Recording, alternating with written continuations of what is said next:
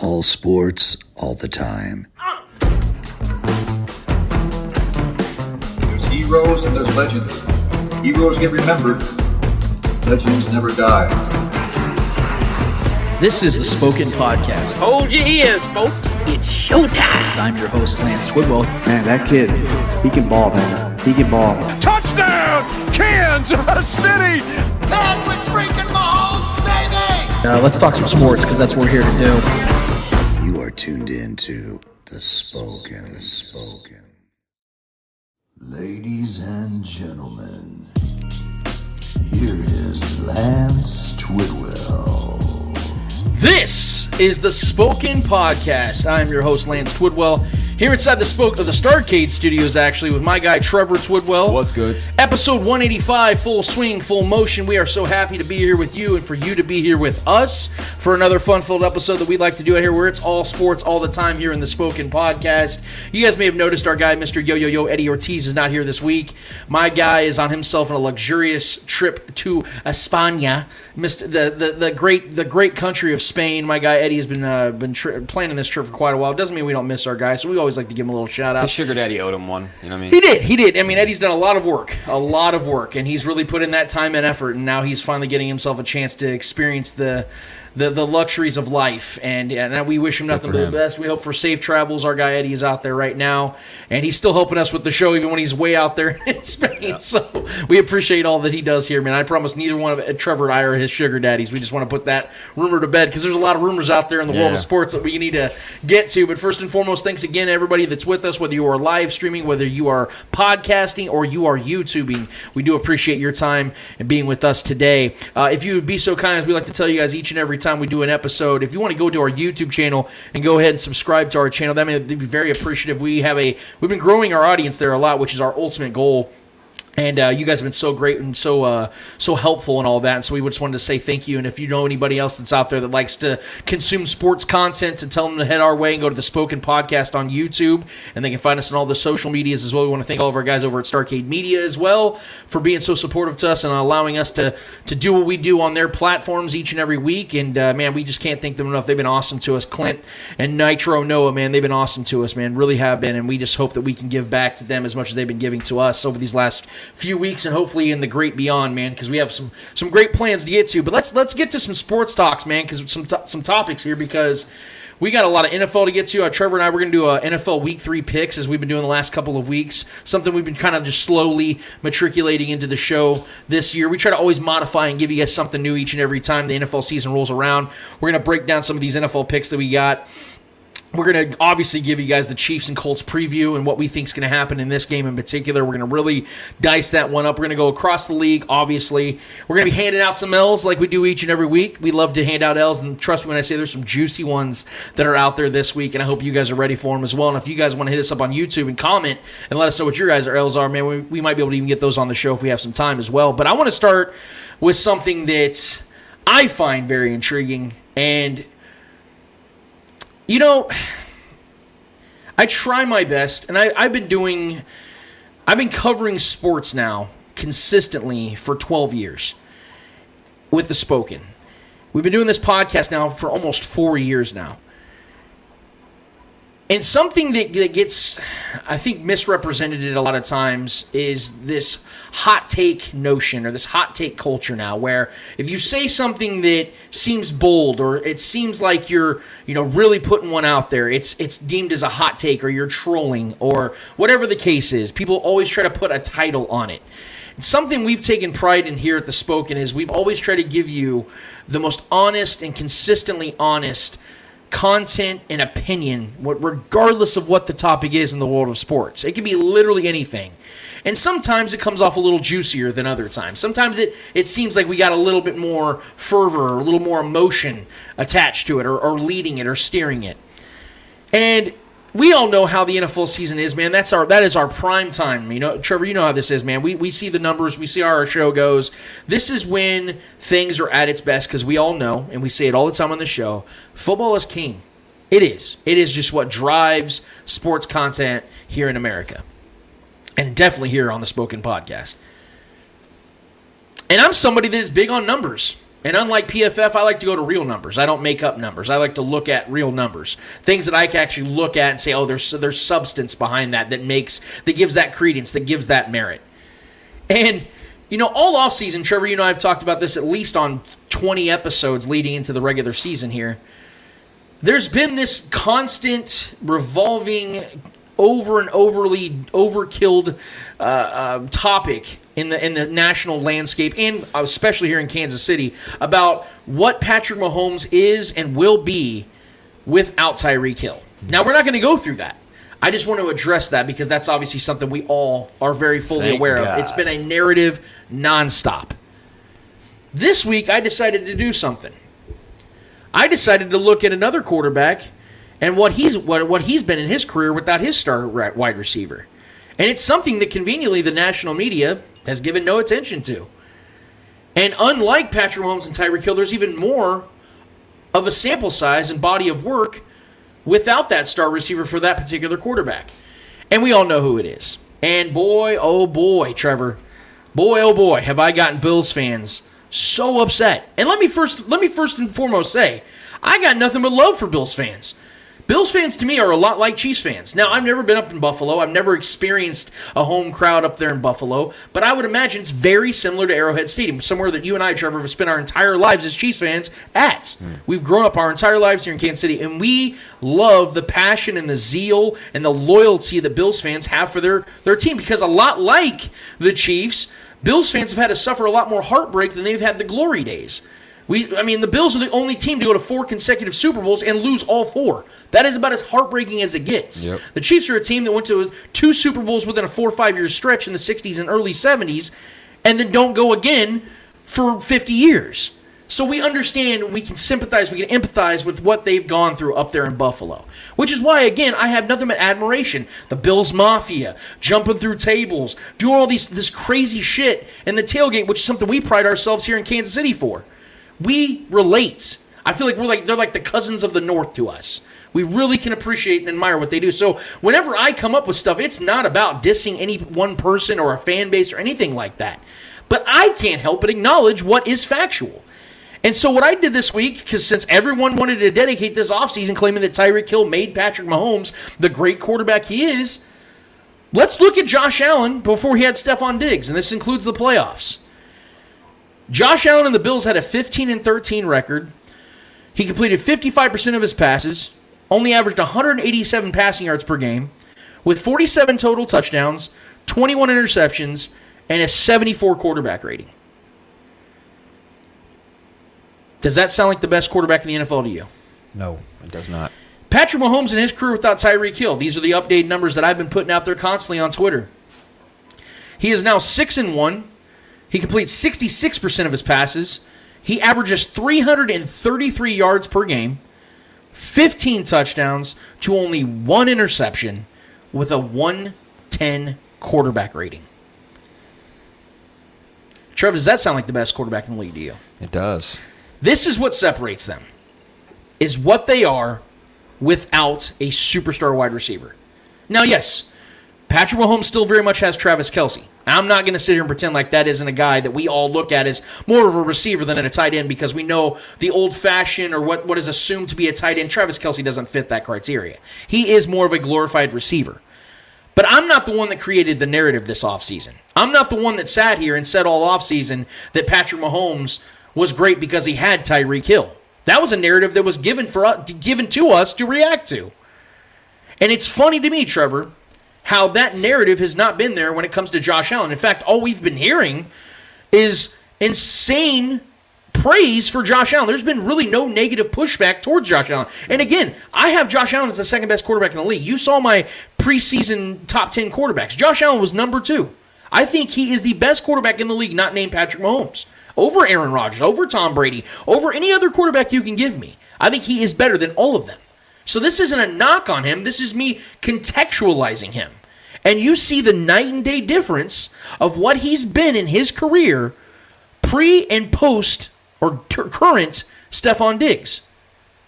So you can make the case that if there was any quarterback out there that a wide receiver made into what they are, you can make the case that Stefon Diggs made Josh Allen far more than Tyreek Hill ever made Patrick Mahomes.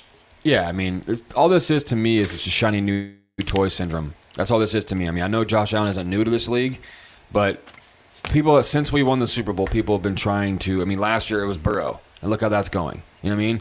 Uh, I mean, I know people were talking about Josh Allen last year, but I mean, last year when, when the when the Bills or the the Bengals were making that run and, and they went to the Super Bowl, blah blah blah, they were saying, you know, is he the next guy? Is he going to be the guy that dethrones Pat? Is he blah blah, blah in the AFC and all that jazz? So it's just it's all this is is just another year, another new shiny new toy. Um, that's yet to you know that's yet to reach the the, the main uh, ultimate goal. Um, look, I like you said, I respect Josh Allen. I like this Bills team. They're fun. I've liked. I've been a Josh Allen truther when he was even, uh, you know, his first couple seasons when his numbers weren't good and he was really, really struggling with his accuracy. I just loved his raw athletic abilities and his talents that he had. That I saw that I think he could become something, and he absolutely has. And he's great. He is. He's great. But he's won nothing in this league. He's won nothing in this league. You have to. You have to address that. That can't be. That is what matters the most. You can have all the numbers all you want. If you don't win anything in this you can talk about Aaron Rodgers and who's better between him and Brady, and we can talk about the, you know Brady's success compared to Rodgers' talent and his numbers and all the you know the touchdown to interception ratio and all these things. The numbers are there, but Aaron Rodgers has won far less. But Aaron Rodgers actually has a championship under his belt. He's got multiple MVPs, second all time. You know what I mean? So even even regular season accolades, Josh Allen has nothing. He's won nothing. He's not. He's ever been an MVP. He's on his way, possibly. But I mean, can we can we at least at least you know with Patrick Mahomes, like we all know, we, we we've, we've talked about this in the show. He's all, he's a slave to his own success, right? So this shiny new toy syndrome that I'm speaking about is this. It's simply that. It's this. They want. We're trying to find. We have such short attention spans nowadays. We can't keep up talking about the same things even though that's the truth. Even though Patrick Mahomes is still the best quarterback in this league and has, has had the best start to anyone's career in the NFL in NFL history, we just have to keep finding and, and, and, and plotting new ways to dethrone him. And that's all this is, you know what I mean? Or dethrone the Chiefs entirely. And that's all this is to me. This is just another within the reality of, of the NFL world, I think everyone knows. Anyone who's like in in it knows that Patrick Mahomes and the Chiefs are still the team to beat regardless of you know how the Bills are rolling. We all see it. Look, they're a very fun and exciting team, but when it when it's come down to it, they have failed, and they have failed multiple years in a row to one team, and that would be the Chiefs, and that would be Patrick Mahomes at the helm of those teams. So until that is, and look, they could very well take that this year. They could very well beat us in the regular season. And if we meet again in the playoffs and they beat us, look, it's fair and square. It is what it is, and we'll accept that because that's reality, and we can't deny that. But until then, we got to keep the talking points within the honesty and the, within the realm of reality that is what it is. Yeah. It's objective that the Chiefs are the better team and they are the team to beat and Patrick Mahomes is the better quarterback and is the, and is there until he's dethroned. We, we keep trying to prematurely dethrone Patrick Mahomes. And look, I understand, man. This is what Bills want. And Bills Mafia is a huge army of fans. They have a lot of influence and, and also like I said, the shiny new toy is fun to talk about on the on the TV shows in the talking heads because it's it's fresh, it's new. This is what gets this is what grabs the headlines because when you you do get Chiefs, uh, uh, you know you get the um, talking about it ad nauseum and, and the fatigue of the Chiefs and Patrick Mahomes' success gets probably boring at times and probably doesn't grab as many ears um, to to the TV screens as, as it does the Bills right now. Um, so I get that. I mean that that uh, anyone who sees through that understands that, but for the casual fan, for the majority of people, they're just soaking up you know everyday content. Yep. It's it's the Bills and it's the Bills running away right now. Which honestly, I like how it is right now. I like that that we are the team that's like kind of being counted out. I love that extra chip on the shoulder for this team and for Patrick Mahomes. So I, I say keep it going. But I think for the people that are in it and that see through that, we know what we know what the deal is. Uh, a couple days ago, actually, when I made this post, it obviously, like I said, it got it, it got the attention uh, of Bills Mafia as a whole, and yeah. it's so much so that I got I got groups I got groups of yeah. Bills fans creating DM groups for me, and they're and it's it's been hilarious. I've really enjoyed it. But I had uh, somebody who's actually a content provider up there in Buffalo uh, by the name of Joe Miller III. He's the host of the o- Overreaction podcast and the contributor for uh, Buffalo Buff Rumblings. Uh, he actually had, had tweeted about this as well, and he, he came at me and he said, uh, "You would also figure a dude with a podcast who would know Josh Allen was one of the bigger projects ever drafted and wasn't pro ready when he was drafted, and Josh Allen didn't sit his rookie year as well." Oh, Josh Allen didn't have Andy Reid. Josh Allen wasn't didn't hasn't had an O line till now. And so what I decided to do is I decided to reply to Joe, and I don't usually reply to people on Twitter because I don't really have the time nor I really care about what a lot of people say on there. But he said, and I, I said, you would figure a dude with a blue check mark, which Joe does, so congratulations to him, would would know that Patrick Mahomes sitting his rookie year only held him back from dominating the league a year earlier that he also was widely viewed as a project and isn't the only quarterback who had a great head coach to start his NFL career. Tom Brady had Belichick, Joe Montana had Walsh, Bart Starr had Lombardi, Roger Staubach had Landry, Ben Roethlisberger had Cowher and Tomlin. The list goes on. Yet Patrick Mahomes, for some damn reason, is the only one that gets knocked. And furthermore, because also what Bill, uh, what Joe rather wanted to ch- climb back to that was the fact that it, I, he's basically asking me if I felt that having Andy Reid didn't actually help Patrick Mahomes. But here's the point I want to make about that. Yes, having Andy Reid has significantly helped Patrick Mahomes. Trevor, No one's denying How that. many times did I say throughout the last four years, four or five years? How many times did I say that that Andy Reid was the perfect coach for Patrick Mahomes? Because he is. He's the perfect head coach for Patrick Mahomes' development. So I give Andy Reid all that credit. But what's funny to me is that we somehow, some way forget how Andy Reid was viewed before he had Patrick Mahomes. Yeah. A really He good was fired for a reason. Remember? Yes, a really yeah, exactly. A really good head coach, borderline Hall of Fame, Hmm. that had an 11 and 13 playoff record, zero Super Bowl wins. I mean, why wasn't Donovan McNabb ever the best quarterback in football? Why wasn't Alex Smith ever the best football uh, quarterback in football? I mean, they Jeff all had, Garcia, all Michael had Andy, Vick. yeah, they all had Andy Reid. You're right, and, I and mean- this is this is the point I'm trying to make. Now with Patrick Mahomes, Andy Reid has an eight and three playoff record with a Super Bowl victory. What's the difference? Just had some all-time bad defenses. Did Andy Reid all of a sudden become a better head coach in, in year 20? No. Nope. In fact, Andy Reid's the only head coach to win their only Super Bowl after 20 years in the NFL as a head coach. So, what's the difference? Who's the What- common what- denominator Yeah, what, exactly. What changed things for Andy mm. Reid's legacy? Mm. So, as much as Andy Reid helped Patrick Mahomes develop into the greatest quarterback that ever lived in my eyes, mm. Patrick Mahomes helped Andy Reid just as much. He's extending his career. He's extending his career. You really 100%. think? You really think if Ale- if Andy Reid had Alex Smith for the next three years, let's say they didn't draft Patrick Mahomes, they went and got Marshon Lattimore or somebody like that. Yeah, or another do. You really think Andy Reid's still coaching? And if he is, do you think they have a Super Bowl victory? we wouldn't, no. we wouldn't be we wouldn't be uh, saying Andy Reid's gonna be coaching for the next four or five years. We'd be saying, "Is this it for Andy Reid this season?" We would have said that last year probably too. We would have said that after the Super Bowl. You know, is he gonna ride off in the sunset? You know what I mean? So yeah, he's Patrick is one hundred percent extending the career of Andy Reid. So contextualizing the greatness of one individual player is not something that needs to be deemed as hot takes, as something that's negative, anything like that. This is reactionary because, like I said, we here did not come up with this narrative that oh. Tyreek Hill's gone. Patrick Mahomes no longer going to be this great player because the numbers back up the fact it's quite the contrary. It's quite the opposite. But if we really want to go down that path, let's go down that path with everybody. Hmm. Because as you're also seeing, as much as Aaron Rodgers is still a great quarterback, his numbers don't look nearly as good without Davante Adams. So this is something that has to be given credence to how great Patrick Mahomes is in, con- in comparison to his contemporaries, to his peers, to the guys that are his direct competition. Josh Allen is Patrick Mahomes' direct competition. Yeah. And there is no comparison as to who, how these two play and who's the greater quarterback with or without superstar talent. Yeah, I mean, and this this is like a. It's kind of it should be this should be a simple take. This shouldn't be something that's tough to you know to discuss or to understand. Like it, we understand your numbers are going to be most people's, I should say, most people's numbers are going to be worse without their star players around them. You know, um, but there are outliers that continue their greatness and continue to have same or sometimes better success with lesser talent around them. We've seen the likes of LeBron James carry terrible teams to the finals that no business being there. You take him off that team, that is an absolute dumpster fire of a team.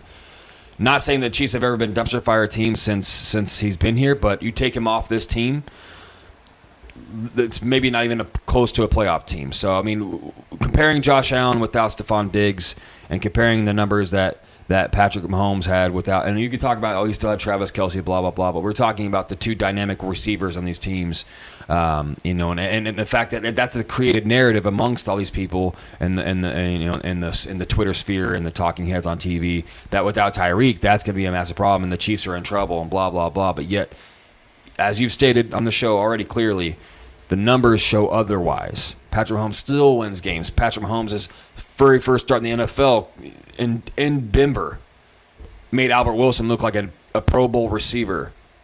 You know, and went out there and won his very first start in Denver, and one of the most toughest places to go play and win in the NFL.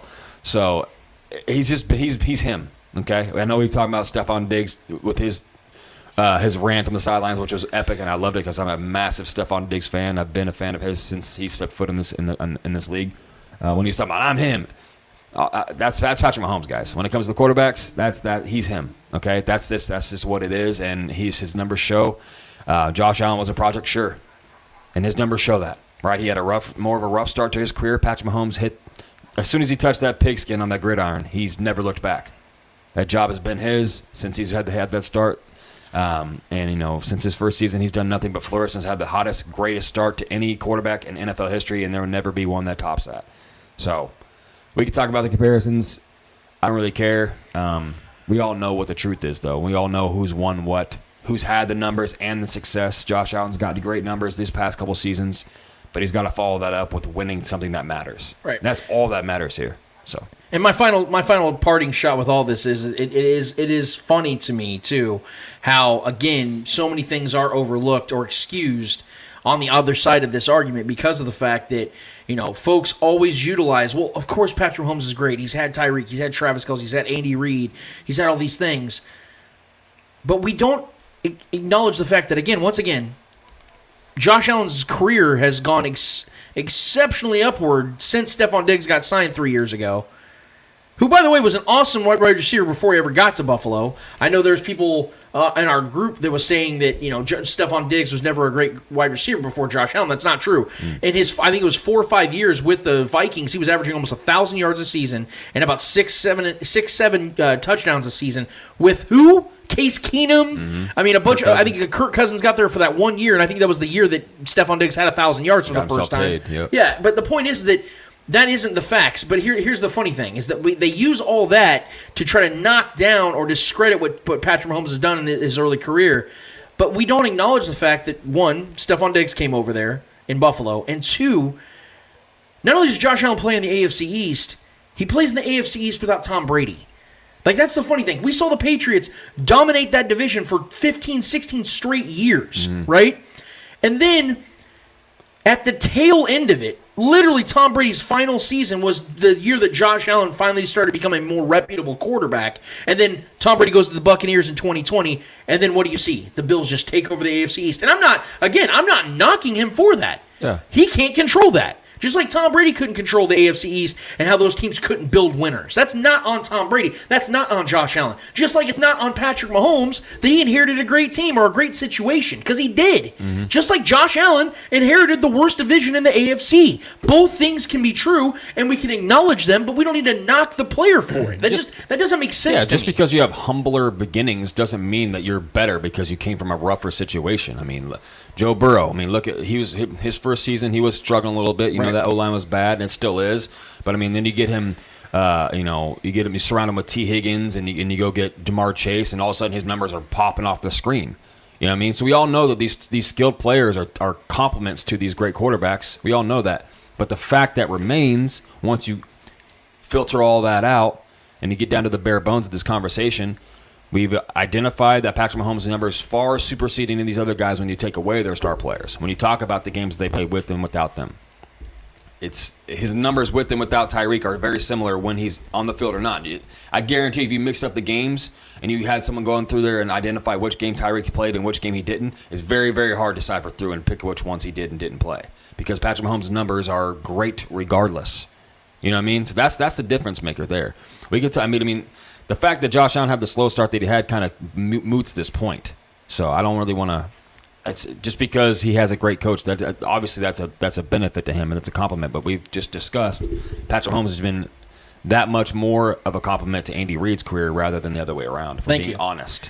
Something I also want to move to that's uh, the unfortunate news that we got earlier this week. In fact, I think it may have been Monday when we got the news, or maybe it was Tuesday. I forget.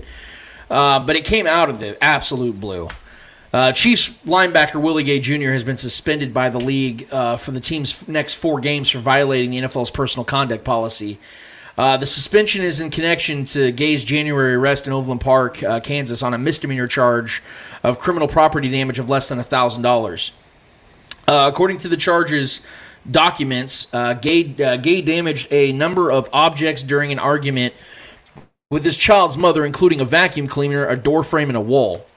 The incident was reportedly domestic violence related. It took place on the night of January 19th, a few days before the Chiefs played the Bills uh, in an AFC divisional round playoff game. Uh, Max Lepsetter, Salter, a representative for Gay, told NFL Network at the time that no one was touched during the incident. And per ESPN, the mother of Gay's three year old child uh, requested a civil protection order. Gay originally entered a non uh, uh, guilty plea in June. He agreed to a plea deal that included a diversion program. NFL Network's Tom Pelissero reported. Gay, the ch- uh, Chiefs' second round pick in the 2020 NFL draft, will now miss the upcoming games against the Colts, Buccaneers, Raiders, and Bills. And according to Pelissero, he will be eligible to return on Kansas City's active roster October 17th, following the the team's uh, Week Six game against Buffalo. Let me just first and foremost attack this part that I think that needs to be said before I go into this. I do not in any way excuse or justify or condone the actions that Willie Gay made on that night in his uh, child's mother's home in any way. That I don't know the context of what took place between them, what was said, what was done. I'm not going to even dive into that.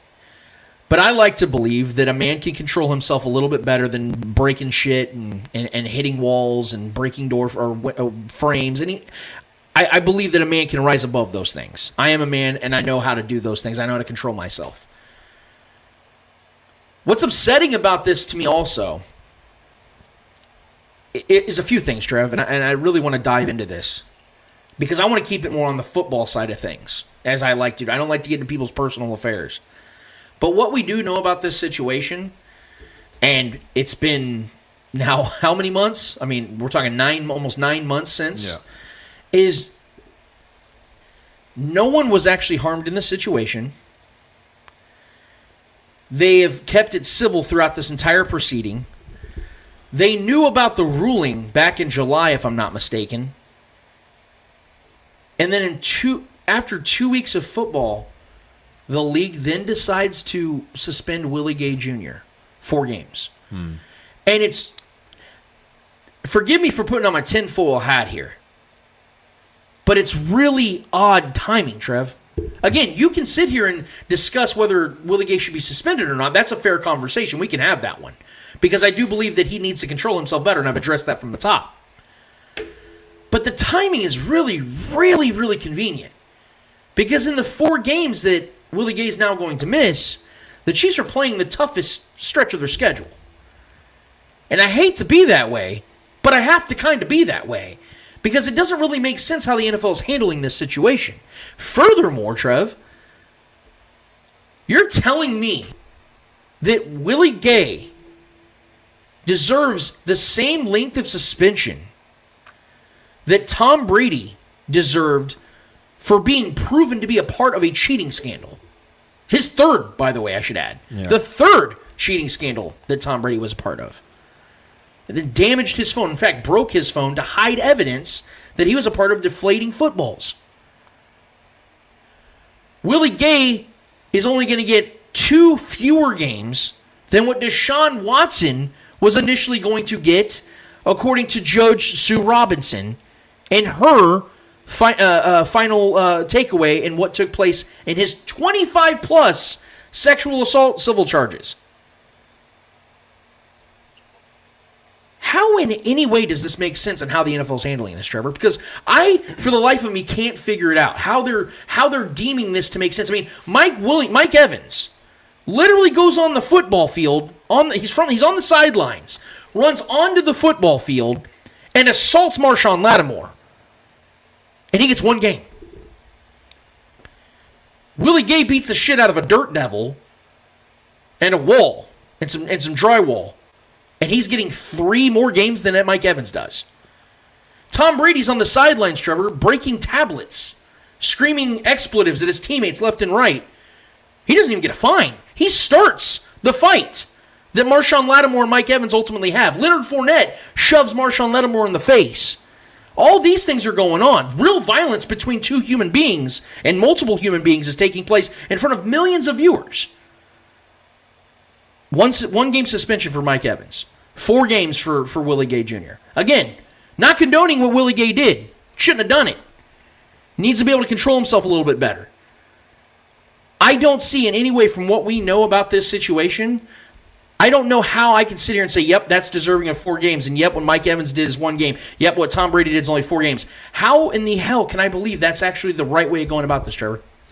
Um, so when I look at the NFL, I look at the NFL as what it is. It's a it's a brand. It's a very dominant brand uh, globally at this point, um, but definitely here in the U.S. and states. Um, I think anything with domestic when, when it comes like the, the comparison between the Mike Evans thing, I don't really like that one because that's that's a, that's an NFL thing. That's a, and Tom Brady ranting and cussing people out. That's all. That's a part of the game, man. This is a passionate game. Uh, um, you know, fights and scuffles are are a weekly thing every time. And what does that hurt the brand in the NFL? No, it doesn't. That that stuff like that draws more eyeballs, um, and it's not damning. Obviously, it's not what you want. You don't want your guys getting suspended for those things, but that's more of an internal kind of issue that goes on during games, and there's scuffles every week. There's pe- there's pushing and shoving. There's name calling shit. We don't know the things that are said in those huddles and the things that are said in those scrums, of, you know, in the trenches of the, the football games. Um, so that to me, I just I don't know what happened in that house that night that night when Willie Gay was over there. Um, from someone who's been in you know uh, uh, who's been in a marriage and then have that marriage fail and things like that, like there there is tense moments, man, um, and uh, tempers can get raised. And He's a young guy, a very hot-headed football player, obviously, and it's hard to turn that off sometimes. Um, so I don't really know exactly. There were reports that he threw her across the um, the the, the um, coffee table, whatever, and broke things on the table. And then proceeded to break the vacuum, throw it across the house. So I'm not going to sit here and be the guy that's like, no, that it, I, she's lying. You know, I'm not going to be that guy. I'm right. really not. Um, even though there's been countless amount of cases of w- women lying about men, especially when it, the leverage is all completely on their side um, within you know the, the the court system and the judicial system. I get that, and there's there's always bad situations like that. Um, but the fact is, he put himself in this situation. Um, he has to take responsibility for that. He put himself in this situation. This, if he would have never even went to her house and knew that it was going to blow up, they're already having arguments via text and things like that, supposedly um, about this, his son. Um, he showed up at their house at night, which is just a bad thing to do. He put himself in that situation. Yeah. You know, he has to take accountability for whatever did take place. Um, and if he did, you know, have some kind of destruction of her property, that's there's things, there's guidelines set within the NFL, um, you know, system that you know you there is a certain there's certain things you can do and can't do, and he crossed the line on whether we think it's minuscule or you know um, a big deal or not. It sucks, and the the the, the, the, the fine or the um, suspension isn't what I have a problem with, but the timing is odd. Um, this has been supposedly written in paper and documented. Everything's supposedly been set in place since January, since the beginning of the year. So the fact the timing is odd. Um, even though I don't think Willie Gay is a guy that makes or breaks the, the odds of us winning games, I do think he's, a, he's an important piece, 100%, especially with the Bills game being the last game he's going to miss, which does suck. He's a good matchup when it comes to the Bills and their speed uh, and that offense, and he's played well against them, especially with Josh Allen's running ability and things like that. So that matchup, having him gone absent in that game sucks, 100%. Um, but yeah, the timing is odd. I'm not sure why they didn't just let him miss the first few games uh, of the season and get this done out of the way. Granted, I know there was a massive scandal going on with Deshaun Watson stuff, uh, maybe taking some attention away from uh, Alvin Kamara could be another guy that misses games sometime this season once they get all that settled because then he's got a, a massive thing going on as well. Uh, Frank Clark supposedly said all of his stuff, but he something could creep back up. Um, so I get it, maybe having a stack of papers in these people's offices that you know they get to them a little later than they'd like but this is a very simple, I feel, straightforward situation that could have been handled early on in the year. Um, yeah, the time the timing is the only thing I have a problem with. Um, and, and, also, the, Trip, yeah. and also the fact that This is a first time offense for Willie Gay. He's not a repeat offender. He's not somebody that I feel should be getting the hammer on the first time, especially again. Now, if, if we had heard like he put his hands on his. That's his what she reported, ba- though. The, the, the agreement, though, the, the final part of the, the law, the, the uh, court system was that there, no one was touched. Hmm. That was actually that was in the report I was just breaking down because that's that came strictly from the report. That according to now again this is Willie Gay's representation. Hmm. Yeah, right. But there was no, no- there was nothing that. of proof. There was no like I said hand marks, anything like that that substantiated that Willie Gay actually got violent with her directly, physically, tangibly. He was acting out. Yes, and I agree. And I started this whole thing off by saying he should not have been doing that. My point though there. is is that we're sitting here again talking about a, a four game suspension for something that really just resulted in less than a thousand dollars in damages. Meanwhile, like you just brought up with the whole Deshaun Watson thing, Trevor, do you know that after week five, Deshaun Watson can report back to the facilities for the Browns? Mm-hmm.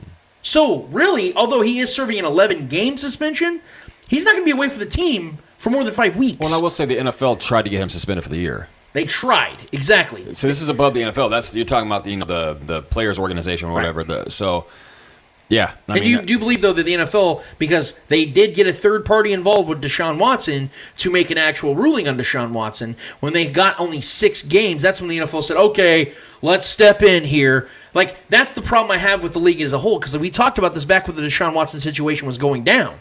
Is that the NFL has put themselves in such a predicament, they've painted themselves in such a corner, they had to go get a third party because they didn't have confidence in their own rulings and their own decision making. This is this is a bad representation. This is a bad reflection on Roger Goodell and how he handles things, how he mandates oh yeah, things. that's always been an issue. And so, mean, so the we're sitting here now. Now Willie Gay is going to miss, uh, you know, uh, four of the seventeen games of the season at the most crucial time of the season. So the timing's weird, and it doesn't make any sense. If they wanted to suspend Willie Gay for a game or two, I'm going to sit here and take that on the chin. But you're going to suspend him for an entire month when we're seeing other guys again throughout the years. We can point it all out. Do way worse things outwardly, publicly, and they're getting fewer games or just the same amount of games. That's what I'm saying. There's no real um there- there's no consistency and there's no real like guidelines or, or bylaws as to what we go off of. Oh, yeah, I mean, look at Cal- Calvin Ridley got suspended for an entire season because he he bet on a game Exactly. that he wasn't even playing in. Right. So it's like, it, it, and, and I'm gonna bring this up again because I love to diss him whenever I get a chance. This is like literally listening to a quarterback grade from PFF. it's all subject or objective. It's all or subjective where it's like, oh well, you know, this is how I see it. That's how the, that's how I feel what the league does with these suspensions. Yeah. Well, I just kind of feel like no, I want something to go off of.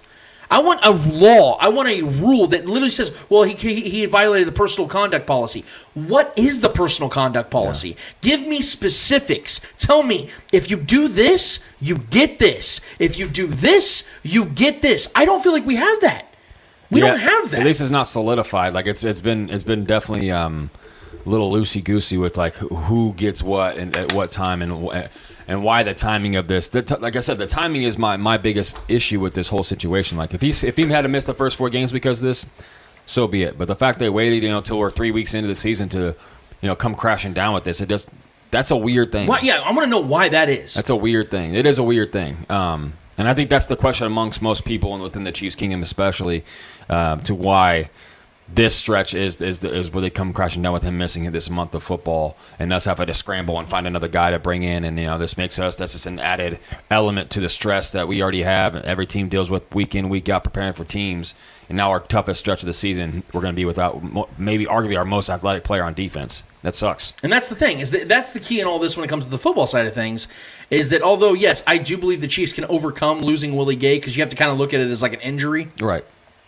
But here's the thing: Willie Gay was finally catching that stride we've been waiting for for three years. Yep. This was that year where it was really going to come down to, all right, has Willie Gay got it or not? Is he really going to be the guy or not? Him and Bolton as a unit. Yeah. and it was clicking. You saw it. You, I know he missed the big tackle against Oh, Eckler, in the backfield on last on last Thursday night, but He's made a lot of plays. you now. saw how he was out there on every single play. He was involved with everything. He looked at, as athletically uh, in tune as he has in his entire NFL career. So it, it's just really frustrating to see. I do expect the Chiefs to hold tight and hold firm because, as tough as the schedule is, we're starting to see a lot of these teams the Chiefs are going to be playing in this stretch deal with a lot of injuries themselves, and that's actually one I, I want to segue um, because there's a game that's coming up this week that has nothing to do with the Chiefs, but it does at the same time because it's an AFC West foe Yeah. that the Chiefs just got done beating. Trev, the, the Chargers are really banged up, man. I'm looking at their injury report right now. Um, according to this list that they just released last night, uh, according to the Chargers Twitter account, Keenan Allen, Justin Herbert, uh, Donald Parham, and Trey Pipkins are all questionable. They did not practice. Uh, well, uh, Pipkins was a full participant, but he's still questionable. But uh, Herbert, Allen, and uh, no, Herbert and Allen did not practice at all. Allen's probably not going to play. And then J.C. Jackson and Yep. Corey Linsley doubtful. are doubtful. They Yeah. did not practice both Thursday or Wednesday, Thursday, or Friday. So neither one of them are going to play. And and this is why I said it's a Jags team that's that's finding their stride, man. Yes, Yeah. the Jags look good. They're good. Nick- I'll give like Nick them. Wright all the credit in the world. He called this. He said Yeah. the Jaguars are going to win that division. If you're a better out there, I would, I would put a bet on them to, to maybe win this division this year. Man, if, if Trevor Lawrence looks like that, that like he did against the Colts last week, Yeah. because Yeah. he was clean. I don't think he got sacked once. He looked really They good. should be 2 and 0 for being honest. The point I want to make though is week. this is what I was saying about the the Chargers rushing J.C. Jackson back on a short week to play the Chiefs. Why that was a horrific decision. You saw the way he played on the field in that game, getting absolutely burnt. Now he did make up ground, but he got baked in the kitchen by Justin Watson, a fifth. Wide receiver five, wide receiver six on the Chiefs, just absolutely burn them. Like only white wide receiver, by the way, on the team, which is you know kind of hilarious. Hey, but kid's got wheels, man. You, I said it was a bad decision because he's not going to be healthy enough to sustain that. And then you got to look, look at the recovery time. And what do you know? JC Jackson's going to end up missing this game. And that tells me everything I need to know about the Chargers. As they looked at that Chiefs game as their Super Bowl. That was their Super Bowl. Like, we got to win this game because their own fans are hanging banners and painting murals of Derwin James causing it, doing an illegal act on Travis Kelce in a game that not only the Chiefs won, but on a play the Chiefs got like 30 yards on, which is just hilarious. But the point I'm trying to make though is this is, and I do not celebrate injuries. If anybody's watched football games with me, whenever I see an injury, regardless of what team the player's oh, on, yeah. I always sympathize. I hate that because I know that doesn't just stay on the field. Those people have to go back to families. They have people that care about them. They have a life, exactly. And I don't wish injury on anybody, no matter what. But this is the same as it ever was when it comes to the Chargers. This is who they are. This is why, Trevor, I said from the beginning that I do not believe this team is going to make the playoffs as loaded and as talented as they are. And what sucks for the Chargers is they have no choice to play Justin Herbert. They have to play him in this game if he can go. If he can If go. he can go, that's what I'm saying. If he, if he can clear, I don't think he plays. But if he doesn't, if he doesn't play, the Good old Jags win this game, and the Jags win this game. We can talk about that in a minute. But if the Jags win this game, and the Chiefs beat the Colts, the Chiefs have a two and a half game lead on the Chargers already. That is not something I think the Chargers can overcome. With the injuries, and again, what did we talk about? early, what do we? Okay, hold on though. Remember what I said though last week on our last show when I said in 180 180 184 that the Chiefs and the Chargers play, I think in like six seven weeks. What are the chances that the Chargers have Nick or Joey Bosa, Derwin James, Khalil Mack, J.C. Jackson, Asante Samuels all on the field in that game? What are the chances? They're not good. I'd say it's less than twenty five percent. Because one of those guys, or both, the two of those guys, are always hurt. So that was their only real chance of beating the Chiefs. We all and know the, this And the year. only way the Chargers beat the Chiefs for the division is if they win that game in six, seven weeks. Mm. That's the only way. Because if you lose both games to the Chiefs, you're not winning this division. The Chiefs are going to have too good of a record, which means they'll own the tiebreaker, and you can't overcome that. Yeah. So this was their one opportunity to do it, and they blew it. And now Justin Herbert probably will miss this game. It doesn't sound good. He did zero throwing drills all, all week. Uh, Dan- Daniel Popper, their direct beat reporter, said he never saw him throw the ball in practice. How are you going to play a game you can't throw a ball in practice? So it does not look good. Um, Yeah, if there was I- if there was an all if there was an all injured team in NFL history, the Chargers would be the defending champs every season. every year, man, paper champs in the in the preseason and off season. Yeah. And injury champs in the in the regular sucks, season. It's man. sad. It's sad to see, man. And this is why I want to, because it would be better for football and better for everything if the Chiefs had a legitimate rival, especially in their own division. And look, it's not, and it's not like, and we could talk about us losing Willie Gay, but it's not like the Chargers are the only team in this division dealing with injuries. Well, the I mean- Chiefs also don't have Harrison Butker, Trent McDuffie. You True, know, true, true. But I'm saying, like, uh, I'm talking about significant. I mean, yeah, that's a rookie. In you know, our kicker, a kicker can be more replaced probably than any other position in football. Granted, Harrison is probably the second best kicker in, in football and has a leg, but you know the Jerry Jeudy for the Broncos, you know uh, Isaiah Simmons and guys like that. They're all banged up. You know the uh, the Micah Raiders. Hyde. Uh, Hunter Renfrow for the Raiders isn't playing this week. You know what I mean? So a lot. I mean, granted, it might be better sitting him down for a little bit after those two straight fumbles in that Arizona game to blow that. But look, amongst across this division, there's a lot of a lot of injuries. So I mean, we're we're lucky.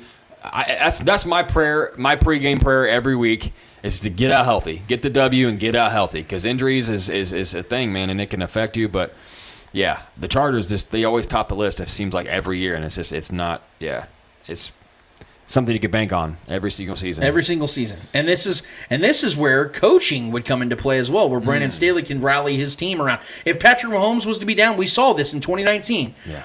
The Chiefs lost him for two and a half weeks. Yeah. The Chiefs went two and one in that in that stride with with uh, Matt, Matt- Moore, who's Matt not even Moore. on the team anymore. Yeah. And Andy Chad, Chad Henne coming into a playoff game and finishing off the Browns. Right. You know that I mean? also comes down to coaching. Yes. Andy Reid setting his guy up for football. success. Exactly. Yeah. Setting his team up for success. Not putting them in a lose lose Knowing the situation. strengths and weaknesses of each individual player. That's what a player's coach does. This is what, Andy separates Reid these teams. at, yeah. And this is why I said the theme this year is all about coaching because as stacked as the AFC West is, as stacked as the AFC is, what's going to separate the Chiefs after come January? What's going to separate them? yeah. It's head coach and quarterback, and the Chiefs have the advantage in both sides. Let's get to uh, some of these picks, man, because I want to. I definitely want to talk about these week this week because it feels like every single week now we got great storylines. We got really. This is what the NFL is so good at, man. It's just getting timely matchups, the perfect time of the year This for these two teams. Yeah, man. So many tight games this week. So, um, I actually want to start with another AFC West uh, game that I want to discuss first and foremost because these both these teams really suck, but this one's going to be kind of intriguing here because I think whoever loses this game, their season's over. The Raiders are visiting the te- the Titans this week. Now we saw the Titans just get absolutely humiliated up in Buffalo on Monday night for yeah Monday Night Football this last week. That was not a game whatsoever. I think Derrick Henry did score an early touchdown, but after that it was just it was just an abysmal game. Josh Allen just absolutely dominated that that Titans team so badly that I don't think he played a single snap in the fourth quarter. I mean, Case Keenum was out there for like I think the entire fourth quarter, and, and it was just it was the Bills just completely outmatched Yeah. the Titans. The Titans are just not a good team, Called that. but neither are the Raiders. The Raiders are not a good team. This is what I said from the very beginning of the season. Why I think this team's going to finish last in the AFC West. Mm. Their offensive line is atrocious. Their secondary is abysmal. And even though they have skill players out the ass with Davante Adams, Darren Waller, Hunter Renfrow, who's not playing by the way in this game, uh, J- Josh Jacobs, Derek Carr still cannot elevate these guys. This is the worst start to any season for Derek Carr. Yes, he has the, his first what, three three t- interception games since like his rookie season. This is his worst start to any season. There's no excuse. This was his opportunity to show everybody what he can do with a superstar wide receiver, and he couldn't do it. He can't do it. And this is what I've been talking about. Trev, the Titans didn't are going to probably have Taylor Lewan on the IR pretty soon. He'll He's- probably miss the rest of the season. Yeah. Derrick Henry is clearly not what he once was. Ryan Tannehill is only starting for them because of his contract. Mm-hmm. They have no depth at wide receiver outside of Robert Treylon Woods. Burks is the only bright side of this offense right now. Treylon Burks is Treylon nice. Burks is, is emerging. I will give him that. Bobby Trees is a good pickup and everything like that. But their offensive line is really shaky. Their secondary is so thin and so bad. But I'm still taking the Titans in this game because I look at them as that wounded that wounded dog kind of thing. There's gonna be a lot of those I'm gonna talk about in this game in this week's uh, matchups. But I think going back home after getting absolutely humiliated on national television, I believe. And again, we talk about coaching. I'm going to give the significant advantage to the Titans with Mike Vrabel over Josh McDaniels in this matchup. Yeah. I do not believe in Josh McDaniels. I never have. I don't think he is a head coach in this league. He keeps getting opportunities, and I don't know why, other than just having the Patriots tag attached to his name. I think the Tennessee Titans go back home. This is going to be a really ugly game, but I do expect them to win this one. I think the spread right now is the Raiders at two and a half, minus two and a half. I got the Titans covering and winning this game. Yeah, I bet I bet on the, the, the Raiders this week. I think the Raiders win just because I think, like I said, this is the roughest start to Derek uh, uh, Carr's career, um, if, if of any season, and I just don't expect that to continue. I think this team definitely is going to get better as the season goes on. Um, they they should have won that game. They had a very tight game that they could have. Very, it was very much a winnable game against the Chargers in Week One. Um, Derek Derek Carr played horribly, and the Chargers or the, the Raiders still were within a score of that game the entire way. Yep. Um, so I think they've been competitive. They should have won that game. That was an absolute atrocity what happened in that Cardinals game. The Cardinals had no business winning that game. They were losing by double digits the entire game. Yeah. And then, you know, two straight fumbles in overtime. Uh, yeah, that's just something you can't do. So um, I think I think this Titans team is, is, is just is washed. I think Derrick Henry. If only only only way I give the only chance I give them to win is obviously I have all the respect in the world for Coach Vrabel. Vrabel. I love him. He's one of my favorite coaches in this league. Um, but this team is just decimated, man. Yep. Um, and Tannehill, I think, is broken at this point. He's, he's very athletic and gifted at some points of in, in his abilities, but I just don't think he has it. Um, granted, this is a very uh, suspect uh, secondary for the Raiders that Tannehill could find success in the air with um, Treylon Burks, who I love. Um, and he's a big dominant force of a receiver, similar to an AJ Brown. He's kind of that replacement there, and he's he's been playing well when he's getting the ball. Um, so if they find success with that, and Derrick Henry really actually gets it going somehow this week, he's been pretty bad this year so far. That's the only way. Their, their defense is bad. This is this two bad defenses going at it. Bud Dupree is not who we thought he was anymore. Um, they have injuries, a lot of injuries along uh, in their defense as well. So I can see this as being a really good bounce back game actually for Derek Carr and Davante Adams to go out there uh, and get it going. Um, I think there's a lot of uh, they are I think going to be possibly without Josh Jacobs, which sucks too because he's I think he, he didn't fly with the team. He might still make it out, but he was dealing with an illness. Oh, okay. So Josh Jacobs might not even play, which is They'll a be down. Hunter Renfrow and potentially Josh Jacobs. That's Hunter big. Renfrow's already out. Yeah, that's what I'm saying. They'll be out with both of them. Yeah, so jo- yeah, Josh loss. Jacobs didn't fly out with the team, but he could still make it out in a, a, you know an individual flight or something like that um, on Sunday. But I'm picking the Raiders. I just think this is a good bounce back spot for them. It could be a good bounce back spot for the Titans, but I don't think anyone's expecting the Titans to be anything this year. I, don't, I just don't think. I, I didn't either, but I think this is their this is their opportunity to get back into the divisional fight. Yeah, I mean, and, and if anybody's going to let you have a win, it's going to be Derek Carr. Obviously, he's shown that numerous times in games he should have won. Um, but I just think I just think there's there's far more the talent is far more on the Raider side at this point right now, and I think Davante Adams can go out there and just absolutely shred this Titans defense. And he goes off. Real quick, I don't just they I, win. I, want to get uh, to other matchups after this, but real quick on this one, don't you think though that there are losses like they had against the Cardinals when they were up twenty three to nothing? Demoralizing. Don't you think that could be like the what tanks a team? What ends Sure, up just being what but- ignites the fire that burns the house Sure, down? but I'll, I'll give Derek Carr this credit. Um, he's a pretty level-headed guy. I'll give him that. You know, uh, love him or hate him, his personality. Obviously, I'm not a big fan of him as an individual, but he they overcame a whole lot last year. You think this was bad this year, starting off 0 2? They what happened to the Raiders last year, and they still managed to make the playoffs. Was very I was very impressed by that. Um, so I think starting 0 2 is is minuscule compared Yeah. to you know going through the coach situation, going through players, killing people. You know what I mean? So all the things they went through last year uh, was madness, and they still found a way to make the playoffs and damn near and should have beat the Bengals if we're all being honest. So I will give Derek Carr that credit. He's a pretty strong-willed guy as, as far as like his personal uh, individual motivation week in week out. I'll give him that. He's very motivated, very motivated, cheesy as hell, obviously, but.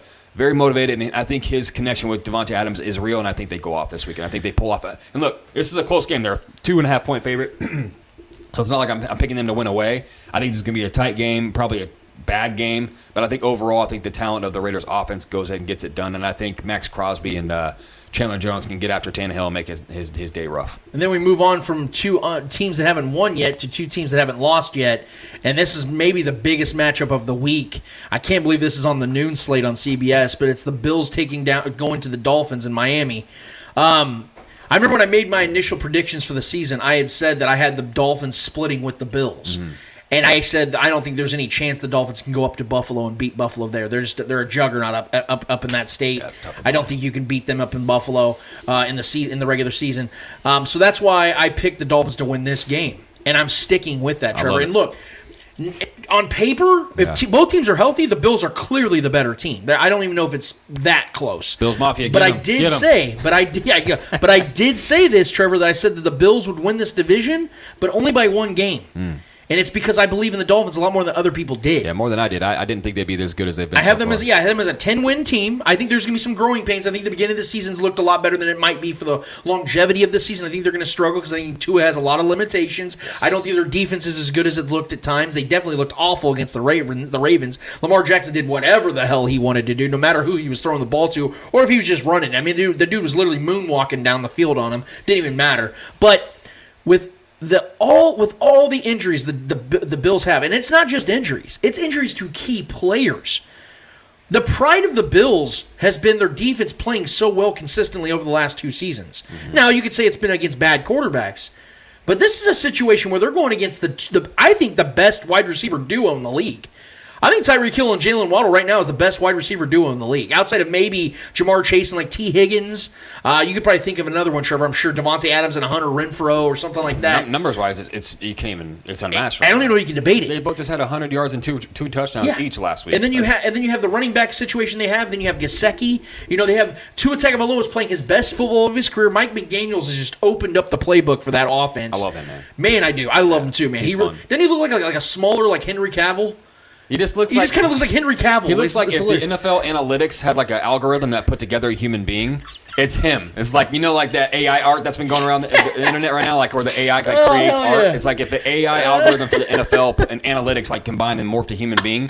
It's him. He's like this. Yeah, he's like this. Uh, uh, yeah, he just he's. I love him, man. I think the Bills are the better team, but it the, we know what makes matchups is availability, having guys out there that can play. If Micah Hyde and Dane Jackson and and and uh, Jordan Phillips were playing in this game, and you were talking earlier Trevor, about Gabriel Davis may not be a, a go for this game. I think I think he's going to give it a go, but he may not be be able to go. I just think there's just too much for the Bills to overcome in this matchup. They do own the Dolphins in the Josh Allen era. They've been Right. just beating the shit out of them. But this is a different Dolphins team, and the, the Bills are very much hobbled right now, losing their all pro safety for the season.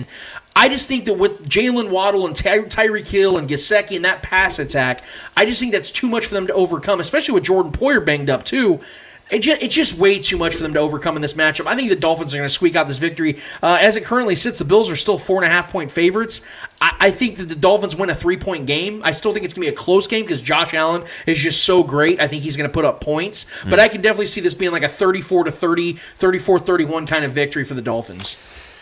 Ah, I wish I would agree with you, man, but um, I just think I know the injuries to the defense in the secondary um, is definitely massive, uh, 100%. But I, I, I think that this Dolphins defense is much worse than we're giving it credit for. Um, Lamar was absolutely shredding that defense all game long. They had no answer for him, and he doesn't have nearly the weapons, uh, especially if Gabriel Davis plays, nearly the weapons uh, that Josh Allen has right now. Uh, Lamar was literally willing that team and doing everything for that team, and he was absolutely single-handedly destroying that Miami defense.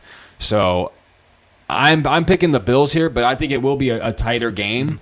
Um, but I do I do think they pull away in the end. I think Tua makes kind of comes crashing back down to earth after that massive uh, all-time performance by him. I think uh, I think he throws a couple picks in this game. I think the pressure. I think Von Miller really really gets after him. Um, and I just think that this is one of those games where everyone's expecting like a massive like shootout. I don't think it's going to be as much of a shootout as, as we're thinking. Um, I think it's going to be pretty one sided. I think the Bills are just going to continue their dominance. I think they're on a roll right now. I think it's going to be very hard for them to stop.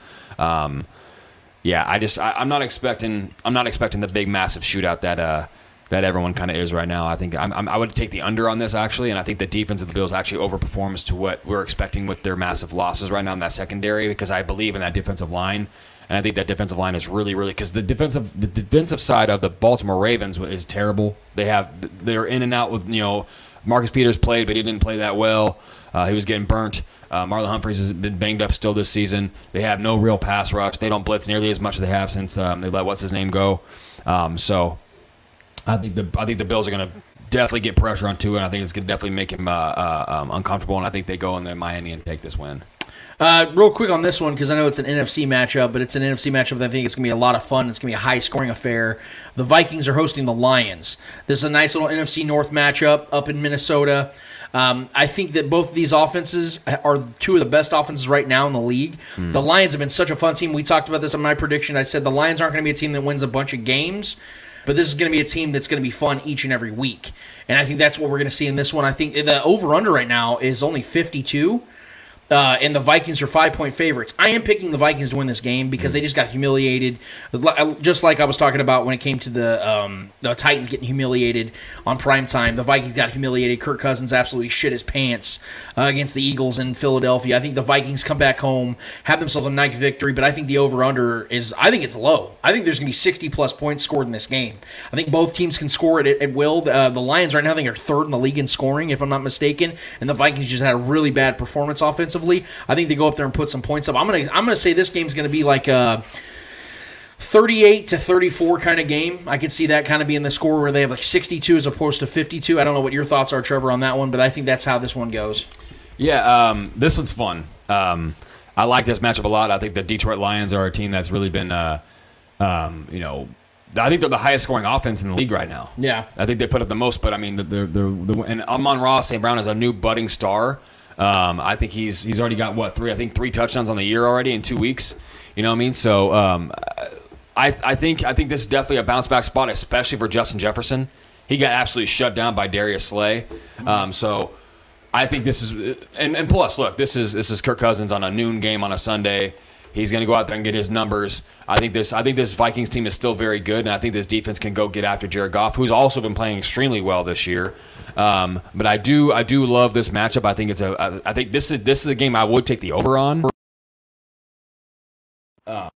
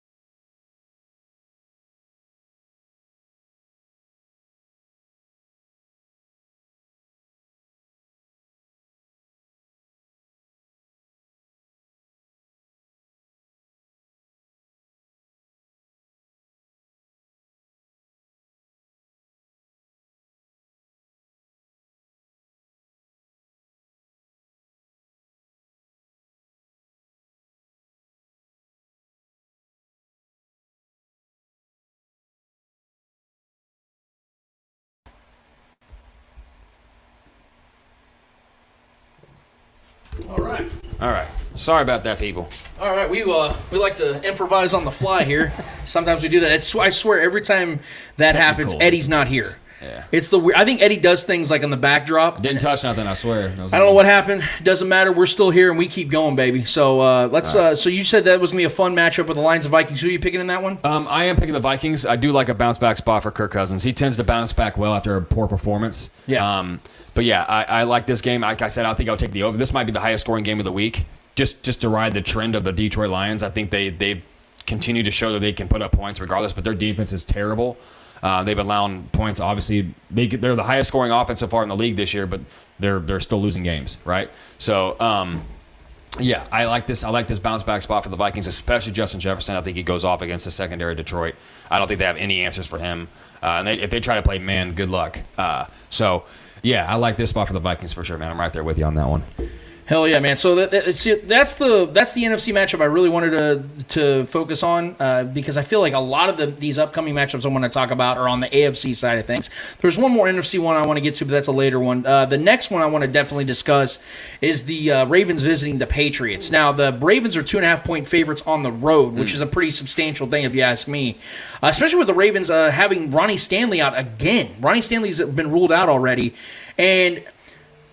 I'm not big. I, don't believe in the Patriots at all. I've told you guys this. I think they're a six win team. I don't think they have enough talent. I think Mac Jones is a future backup quarterback in this league, and I just think Bill Belichick's just kind of cashed it in. I don't think he cares as much as he used to, be just because the way even guys like Matt Cassel have been kind of calling out some of his tactics this year. Just been seems very odd to former Patriot players and hmm. Patriot members. I'm going to go with the Ravens and Ravens confidently in this one. I do think it's going to be a, a, tough matchup for Lamar Jackson because I think that the Patriots defense will play well. I don't think this is going to be a high scoring game by any means, but I, I feel like the Ravens are actually going to shock people on how well they played defensively in this one because of how bad they just played against the Dolphins a week ago. Mm. The Dol- For some reason, man, it's hard to play in Miami because, you know, in other places of the country, it's usually getting cooler it's still hot out there in Miami, so like your body's kind of thrown off a little bit, I think, and I think that that, that sometimes can play a factor for some of these cooler uh, city teams. But I, I, think in this one with a, a, short trip, it's not far. It's not far from Baltimore at all. I think it's only like maybe a thirty minute flight uh, from New England. I think the Ravens are going to win this game uh, by a couple by a couple scores. I think it's going to be low scoring. I think I can see this one going like 20 to 6, 20 to 9 because I just don't believe in the Patriots offense whatsoever. You saw that 50-50 yeah. ball that Mac Jones had to throw to Nelson Agholor and that could have very well been picked. Yeah. And, and, that was the that was the game right there and the Steelers just simply cannot score. We know the Ravens can. The Ravens have a, have a, a top 10 quarterback in Lamar Jackson. I think that's what's going to happen. I, I see the Ravens winning this one 17 to 6, 20 to 6, 20 to 9, something like that. Yeah, um, yeah. This this this Patriots team is definitely a lackluster, um, definitely devoid, avoid, devoid of uh, talent. But their defense is still very good. I believe. I still like their defense. They still um, um, they're still a solid defense in my mind. Uh, they, and Belichick, obviously being the mind that he is defensively, is going to find ways to try to counter your best strengths. That's what he's always done. He's done it well. Um, but Lamar is one of the toughest guys in the NFL to prepare for. Um, he's just very hard to defend, very hard to contain him. Um, and he's been throwing well this year so far. He's been throwing some deep touchdowns, some really good on-point balls, tight window balls, and he's looking better. You can tell he's you can tell he's putting on the off off-season work, and I, I respect that a lot. Um, he's just one of the toughest guys to prepare for. So I definitely I'm, I'm taking the Ravens here as well. I do like them. Um, this game might not get might not be as boring as you think. I think the Ravens can actually go put up some points here. Um, this is one of those games I was kind of teetering on uh, this week. Uh, well, you know, this is a trap game. Is this like an upset kind of game, waiting for the Ravens? Uh, you know, they blew that lead, but I think a pissed off Lamar. Um, i think pissed off Lamar holds more weight right now than a Belichick defense. Of uh, uh, that's one of his worst teams he's coached so far this in his career. Um, I think as far as just overall matchup, I think this is a strange matchup. It could be a slow game. It could be a lot of running. Uh, but I think Lamar is going to find the, the holes in, the, in this in this uh, New England's defense, and I think they're going to win comfortably. I think they'll win by double digits in this one.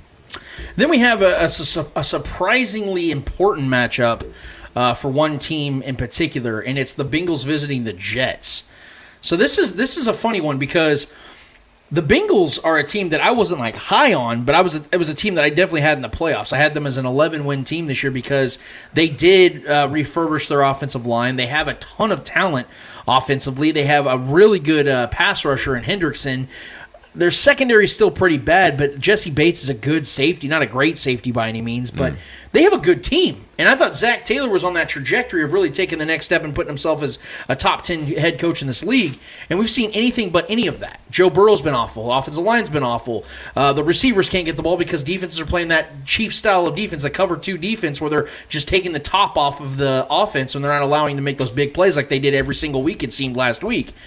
And then uh, it just it just feels weird with the Bengals. It just feels like a very weird situation they got going on out there. And the Jets are a team that have been kind of fun. Yeah. You know, Joe Flacco's Flacco. got like this little resurrection going on. Now, I'm not. I don't think that's gonna be a weekly thing. I think the Browns are just an embarrassment of a franchise. Like times a game. Yeah, just the way that they the Browns just choked that game away. But Joe Flacco, man, he just he does these weird things in his career, man, where he just looks amazing and then just goes back to being normal. I, I actually expect that to happen. I think Joe's not going to play very well in this one. I think the Bengals bounce back. I don't think the Bengals are nearly as good as I anticipated them to be, but I think they're clearly the better team in this. I think Joe Burrow and the offensive line get this one right. I think they win a game by probably about a full touchdown, maybe seven, seven to uh, six to seven points. Yeah. I think they score like you know 24, 25 ish points in this game. I think they're six point favorites. Six points on the road. That's all. Yeah, yeah six point minus six for the Bengals. Uh, the over under is forty five. I, I, I think it's going to be right at that or right below that. I don't think this is going to be a high scoring game by any means. I think Joe Flacco gets sacked a few times, maybe throws a couple turnovers, maybe get a pick six for the Bengals. I'm picking the Bengals in this one. I feel very confident with that. Yeah, the Bengals just need to get in the win column. Like they just need to get a win here. They don't. I mean, it doesn't have to be sexy. It doesn't have to be pretty. I mean, a big bounce back spot is definitely looming here, where they, this can definitely, for especially this offense, um, even if the the defense allows um, the Jets to put up some points and make this game competitive, that's one thing. But we, we need to see these weapons. We need to see Ja'Marr Chase have a big game. We need to see Tee Higgins get out there and get some work. You know, uh, Joe Mixon. All these guys really need to get going and get the, get their their bearings oiled Yeah. up. You know what I mean? So. Um, the biggest story here, though, is can this offensive line protect him from literally any team? Yeah. I don't care how bad the defensive line is you're facing. I mean, everyone's been able to get their piece of Joe Burrow so far this season. He's on pace to be sacked for like well over 100 times this season. It's insane. So, um, I think he's been sacked like, what, 13 times, if I'm not 14 mistaken. times already? It's, it's, it's wild. If I'm not mistaken, it's, I know it's I know it's double digits. I do know that. yeah, yeah, it's in the teens. So, um, yeah, that, I, I I definitely am picking the the Bengals here. I think they got it, even though it's on the road. I mean, the Jets are not a good team, regardless of what you may have saw in that that Browns insanely, uh, uncommonly. Just the way that game ended, it's like that. There's there's the, the chances of them winning that game was so low, it was almost impossible. I think it's happened once before in the NFL with that with that current with that kind of situation. They won the onside kick. All these things happen. It's just like the Jets pulled off the, the, a miracle, quite frankly, against the Browns. The Browns blew that game. Um, so yeah, I, I think this game is a is, is definitely a mismatch as far as the talent goes. Um, this could also be a game where Joe Flacco absolutely shits the bed and kind of goes back to his old ways and throws numerous picks and you know fumbles and blah blah blah. That can definitely if, if the Bengals defense, who I think is a, a fairly talented, good defense, and they haven't shown that so far, really, so far. But I think they could definitely get after uh, Flacco, um, and this could be an absolute blowout. But I think uh, until I see otherwise, the Bengals are not very competitive, and um, I, I, I, think, I think they win this game. But I'm betting on the six. I think they win by at least six, though. And then we have uh, another AFC matchup that I want to get to as well. It's the game that we kind of talked about just a minute ago when it comes to the Jaguars and Chargers.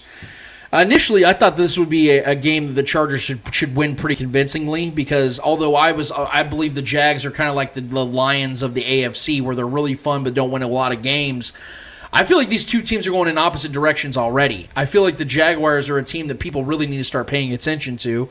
Uh, I, I feel like that's a that's a team that Doug Pederson, who I was big on, and I said a year ago would be the perfect head coach for not only the the Jaguars as a whole, but Trevor Lawrence in particular.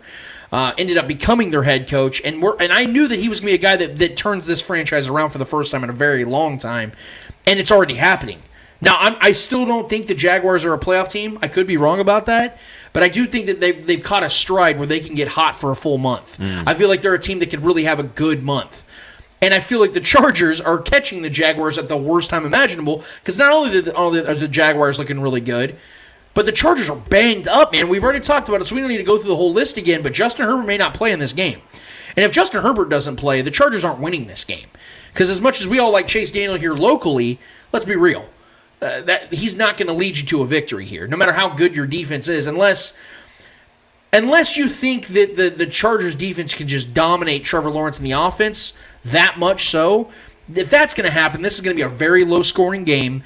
I don't anticipate that to happen. I think the Jaguars are going to actually go up there and upset the Chargers in LA, man. This and this is funny. This might be one of the few games where the Chargers have a home court home field advantage mm. because the Jaguars fans don't travel. It's Oh, not yeah. like a big huge We fan all know base. Duval, man. They, Yeah. they travel well. Yeah, but what I'm saying though is that I don't think they're going to travel across the country. Is what I'm Yeah, saying. I don't think it's going to be this huge household of Jags fans. I think that the Chargers can actually have a little bit of an advantage at home this time. Maybe. And so it just kind of sucks that this is how it's kind of playing out for them. Is the their one home game where they could legitimately have a home field advantage. I don't. I don't think it's going to matter. I think the Jaguars are going to win a close game here in, in LA. Yeah, I think even if Justin Herbert uh, plays this game and he toughs it out and plays, I I think the Jags win. Um, even if he does play, I think he. Um, I don't know. I think I love this defense of the Jags right now. I love the defensive line and that they really really get after people. Um, so I'm not I, I'm not really sure what's going on in the stream right now, but I, my camera just went down. So if you guys see uh, my camera go down, we might just have to deal with it like that for now. I'm not sure. Um, that's fine. But uh, sorry to anybody who's watching the stream. Um, if you're listening to this after the fact, it's not that big of a deal. But yeah, um, but yeah, I'll, I'll just continue. I think I think um, I think the Jags win this game. I really do. I think I think I love the defense and I love what um, Coach Pederson's been doing with that offense over there. I really do. Um, and I think I think that they have. I think this is a bad matchup for the for the Chargers right now.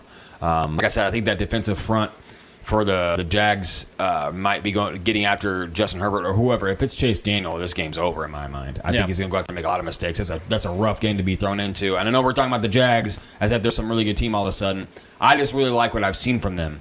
Uh, Right. And you know with, with um, Josh Allen out there, you know um, I just I think I think this is just a rowdy bunch, and they're really rallying around coach, and they've really bought in. And they look at this team's hungry after what they went through last year with their coaching situation. Yeah. you know, what I mean, so this is a team that really wants to make a name for themselves. And I have never not believed in Trevor Lawrence. I think he's a very, I think he's a good, accurate quarterback. He's struggling with downfield, some certain downfield throws, but he's got good, speedy guys around him. Um, in that running game, they're both the running backs. Etienne and, and, and uh, Robinson are both really, really good running backs. They, they can get their running game going and make Trevor Lawrence that much more comfortable. I think this is a game, man, where they can go in and win regardless of who the Chargers are out there. And the Chargers, obviously, we've talked about their list of injuries. But even if Herbert goes out there and he's not 100%, I can see him making some mistakes against this defense, and I can see this, this defensive line giving him trouble. And I'm taking the Jags whether he plays or not. I like it. No. Couple more, couple more matchups I want to get to before we get to the ultimate matchup of the week, because we all know what that is. Um, but I want to get to uh, the. Let's see here. We had. Oh yeah. So we have the Packers visiting the Buccaneers. this one to me is like the injury bowl because th- both these teams are just completely depleted right now of of their actual um, key talent. We all know that Aaron Rodgers needs all the help he can get at the wide receiver position. Well, now we're hearing that Allen Lazard's banged up. Sammy Watkins is going to miss like I think his 20th game since like 2018. Um, yeah, we, we, th- luckily he has a stable of good running backs, but the problem with that is the Buccaneers have such a great defense, especially in that front seven. It's going to be really hard for the Packers to run the ball if they can't throw the ball. Um, I do think, as crazy as this sounds to some, close your ears if this offends you. I do think the Packers have the quarterback advantage in this one because I think I think that Aaron Rodgers is the better quarterback between him and Tom Brady, especially at this point.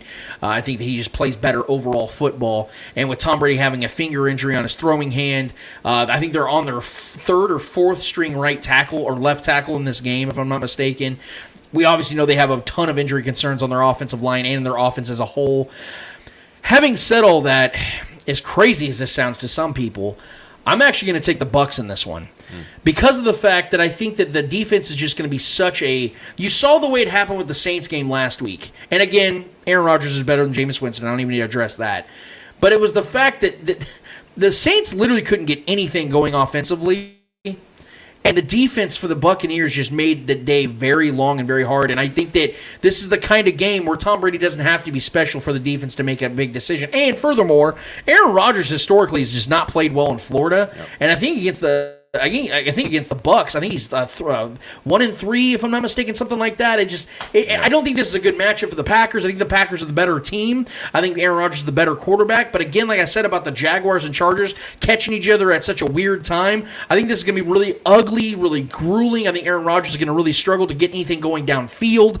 I think the Buccaneers are going to squeak out a really ugly home victory. It is also their first home game, so you know their fans are going to be jacked and juiced and ready to go. I think Todd Bowles is going to have some really good dial-ups on his defensive side of things, and I think the Bucks win this game like 17 to 13 or 16 to 12, something like that. It's going to be a really ugly kind of game, and I think the Bucks squeak it out. I think this is going to be a great defensive performance from the Packers. Um, Tom Brady has scored the the, the the the Bucks offense has scored two touchdowns in two weeks. Um, and now he's without his number one and possibly his number two receiver, and Leonard Fournette is banged up, and the offensive line might be the worst in football. Yeah. Um, I think this is a game where the, the, the Packers defensive line just pins their ears back and just goes and give Tom Brady hell, and that's what I expect. Um, and I also expect AJ Brown and um, or AJ Brown, AJ Dillon, and um, and Aaron Jones really get the ground game going. Um, this is a great defense by the Bucks. I'm not even gonna. They're arguably the best defense, defensive line and defensive unit in the NFL right now. But they've also played pretty bad offenses so far. They haven't played in great. Dak got hurt and he was banged up in that game. Cowboys offense hasn't really been what it was supposed to be, and Jameis Winston absolutely went full Jameis in that game against the Bucks. Um, they have not played any good offenses yet. I think this Packers offense is good. I think Aaron Rodgers is going to find a way to win this game. I think he's going to as the season goes on, he's going to find uh, some connections with with Doubs and these uh, you know these other guys, these younger guys. Uh, Sammy Watkins is out, I guess, um, but that's he's really just been a deep threat for them, just kind of stretch the field. Um, but I, I, I can see Aaron Ro- Aaron Rodgers and um, these running backs, and you know possibly the tight end, um, Randall Cobb, a couple of these guys he has connections with, getting the job done. And I think it's going to be more about the defense of the Packers than it is about the offense of the the Packers. Um, even though I think the Packers will obviously outscore the Bucks, but two touchdowns in two weeks from Tom Brady doesn't have his number one weapon, doesn't have his, his safety blanket at tight end anymore. Lenny's banged up. Who knows who their backup running back is? Their offensive line is terrible. Who's he going to throw to? You know what I mean? So Scooter, yeah. I mean, he's, if he's going to be the number one, I, give me the Packers all day on this. Um, I think this is a game where Aaron Rodgers is very aware of his. He's very aware. He even got he even got interviewed about it, um, talking about well, we better play better than we did last time. Aaron, Aaron Rodgers is very aware of the situation and how he's been played poorly in Miami or in, in Florida in general, and um, has lost his um, his his last game in you know pretty bad fashion against Tom Brady last time, and he understands the, the you know the the importance of this game, um, getting getting that off his back. So I expect Aaron Rodgers to be locked in on this game. I think Tom Brady's really really out of it right now. I think we all see that he's very flustered, easily flustered more than normal, and he's a flustered kind of guy. Um, but I expect I expect Aaron Rodgers to get the better of Tom Brady. I think this defense is really, really, really going to get the best of Tom Brady. Um, that O line stand no, stands no chance in my mind. I had the pick. The Packers are uh, uh, like a 1.5 underdog, I believe. Um, so I, I actually have the Packers winning by at least three. So I think this is gonna be is gonna be this could be definitely a snooze fest, more of a defensive game, which is what I'm kind of expecting. Um, but I, you, I agree. The better quarterback in this situation is Aaron Rodgers, and the better defense in this game is going to be the Packers because that O line of the Bucks. So I had the Packers win this one. I, hey, you know, I hope you're right because of the fact that I had the Packers as one of the best teams in the NFC, and I had the Bucks missing the playoffs entirely. I definitely wouldn't expect the Bucks to start the season off three and zero before they lose to the Chiefs next week. But that's just me. Uh, I will see how that goes, and I, obviously, I hope you're right, and I think the Packers are the better team. So you could very well be right. We could. I think the Bucks are lucky to be two and zero right now. Oh, absolutely. I mean, I think because of the fact that Jameis Winston had multiple fractures in his back is the reason why a lot of what happened in that game last week is what happened in that Right. game last week, There's and they didn't have Alvin calls. Kamara as well. So that, that definitely plays a factor. One more game that I want to get to on the slate. Uh, 49ers visit the uh, the Broncos. The uh, 49ers are a point and a half favorite. The over-under is 44. This is going to be on uh, Sunday Night Football. On NBC, uh, we... Trevor, you, you picked the Broncos to finish last last in the AFC West. Mm-hmm. I picked them to finish third just because I think they're just a tad better than the Raiders this season. They have, I think I still think Russell Wilson is a better quarterback than Derek Carr, even though he hasn't really shown us any reason to believe that. The red zone offense is by far the worst in the NFL. Russell Wilson's been by far the worst red zone quarterback in the NFL. Regardless, as much as I want to give the Broncos an opportunity to redeem themselves in this one, and as much as it hurts me to say that Trey Lance, who look actually is it's showing that he might actually be back in November, even though I think Jimmy Garoppolo is going to be their quarterback probably for the foreseeable future. F- future, Yeah. um, I, I I still think the 49ers are clearly in a different class than the, the Broncos, and this is the kind of game that Kyle Shanahan actually lives for. And ironically, it's in a place where his dad ruled and reigned for many years. I think he understands the atmosphere, he understands the environment, he knows to get his team prepared in that thin air up there in Denver. Until the Broncos can show me that they can win a game that is actually a substantial victory, let alone beat a team like the 49ers, who are a, a team that could very well get to the Super Bowl again, I don't see any scenario in which the Broncos win this game with both teams healthy or both teams where they're at right now. I think Jimmy Garoppolo, you could make the, the argument right now is the better quarterback in this matchup. You could legitimately say that right now. And I don't like Jim. I'm not a big fan of Jimmy Garoppolo, but he played better in that game against the Seahawks last week than Russell's played in two weeks. For sure. And, and then he played the Seahawks. So I just I, I don't see a, a way that the Broncos win this one. In fact, I think the Niners can win this game comfortably.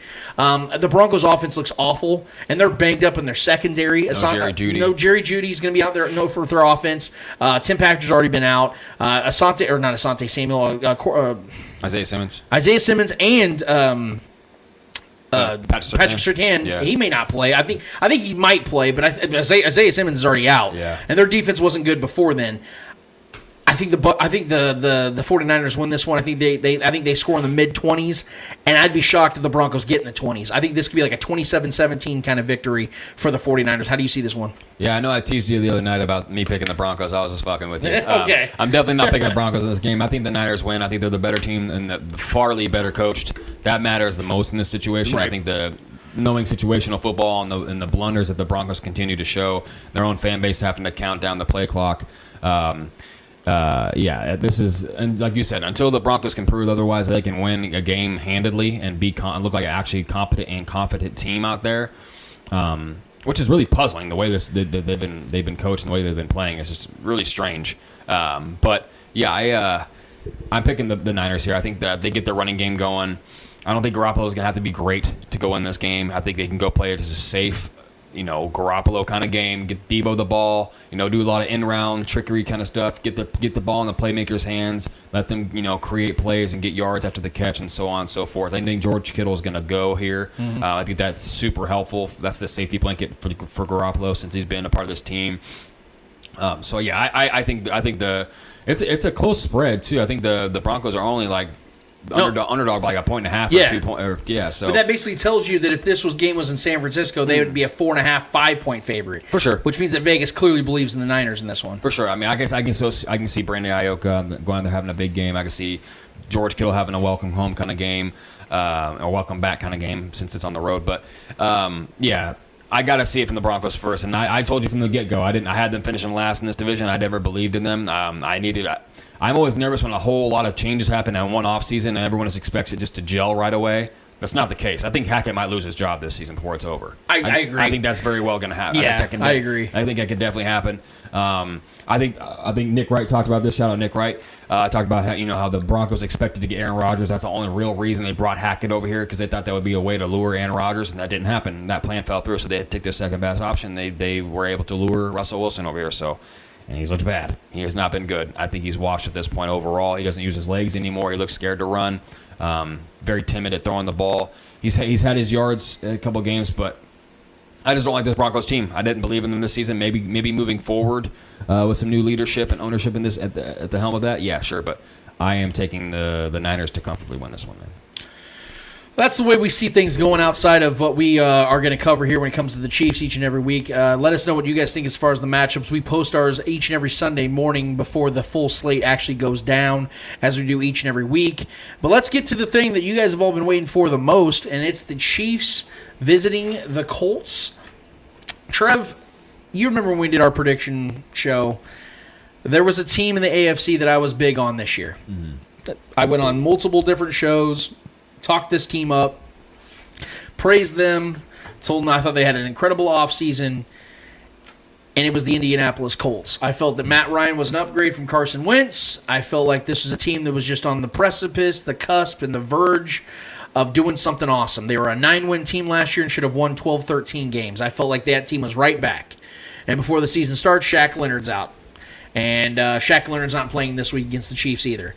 Matt Ryan looks like a legitimate 37 year old quarterback. He looks absolutely washed. Jonathan Taylor, is, for whatever reason, cannot get anything going in the run game. Their offensive line, who I thought was going to be a top five offensive line in this league, has been anything but in a, a top five offensive line. They've been a bottom five offensive line in some regard. And Frank Reich, for whatever reason, man, just cannot get his team going. And I'm not going to make any excuses about it. This is a team that I was big on, and right now I've been 100% wrong about it. In fact, this is a game that going into this season, I did predict the Chiefs would lose. I said this is going to be a game where the Chiefs would have a very close, narrow victory or narrow loss. Hmm. The Chiefs would only lose four games all season, in my prediction. It was going to be the Colts at 49ers. Uh, I believe uh, the Rams would visit here in Kansas City and beat the Chiefs, and then the Chiefs would lose their final game against the Raiders because it wouldn't matter at that point. They're going to rest the starters because the Colts owned the tiebreaker. No matter if the Chiefs won or lost, they wouldn't get the one seed. Right. That's not going to happen now. Chiefs are not going to lose this game. And I'm just going to put that out there right now. I, I feel that this is a nuanced conversation. We all know how this goes. Predictions are made, and predictions can either look really good or really bad. Right now, this prediction of mine looks awful. The Colts look awful. My prediction looks as bad as the Colts do right now. and as good as the Chiefs look right now, coming off 14 or 13 days of rest, uh, by the way, the Chiefs have the longest winning streak of extended after extended rest. They have nine straight victories after extended rest, longest in the NFL right now, and they're two and one after Thursday night football games with Patrick Mahomes averaging thirty points a game. Uh, shout out to our guys Marcus Dash and Jason Dunn from Chief Concerns. They dropped this stat just yesterday. Patrick Mahomes playing in a dome in his career. They're seven and zero. He has 2,395 yards, which, if I do this real quick and I do the numbers because I like this stuff, 2,395 yards. That is 342 yards per game that, that Patrick Mahomes throws in domes in his NFL career. He's good. 20 touchdowns to two interceptions. He has almost 200 rushing yards, a 65 completion percentage, and again, 7 and 0. Now, if you look at those previous seven teams, I would have to imagine the Colts, as they are currently constructed, are one of the bottom of those seven teams they faced in a dome. And I don't think that's going to change this week. I do, however, Trevor, anticipate that the Colts are going to come out here and play as hard as they can because they know this is their season. Not that the division's any good; like they could still end up winning this division. But I think that if you continue to lose games early in the season, it's really hard to climb out of that. And when you start 0 2, the the numbers show it historically. When you teams start 0 2 in the league, I think they have less than a 30 percent chance of making the playoffs. Uh, You you put yourself behind the eight ball like that with an aging quarterback that can't win you games. It- It's in a, in a banged up defense. Shaq Leonard is one of the best defensive players in the league, and he hasn't played yet this season. He won't play in this one. I think Travis Kelce's going to have a massive game. I really, really do. And I, I made a prediction on Twitter yesterday and on Facebook. I think George Karlaftis gets his first career sack in this one right. as well. I think that George Karlaftis is going to play really well because also a tackle, multiple tackles for the Colts offensive line are banged up and may not play in this one as well. Yeah.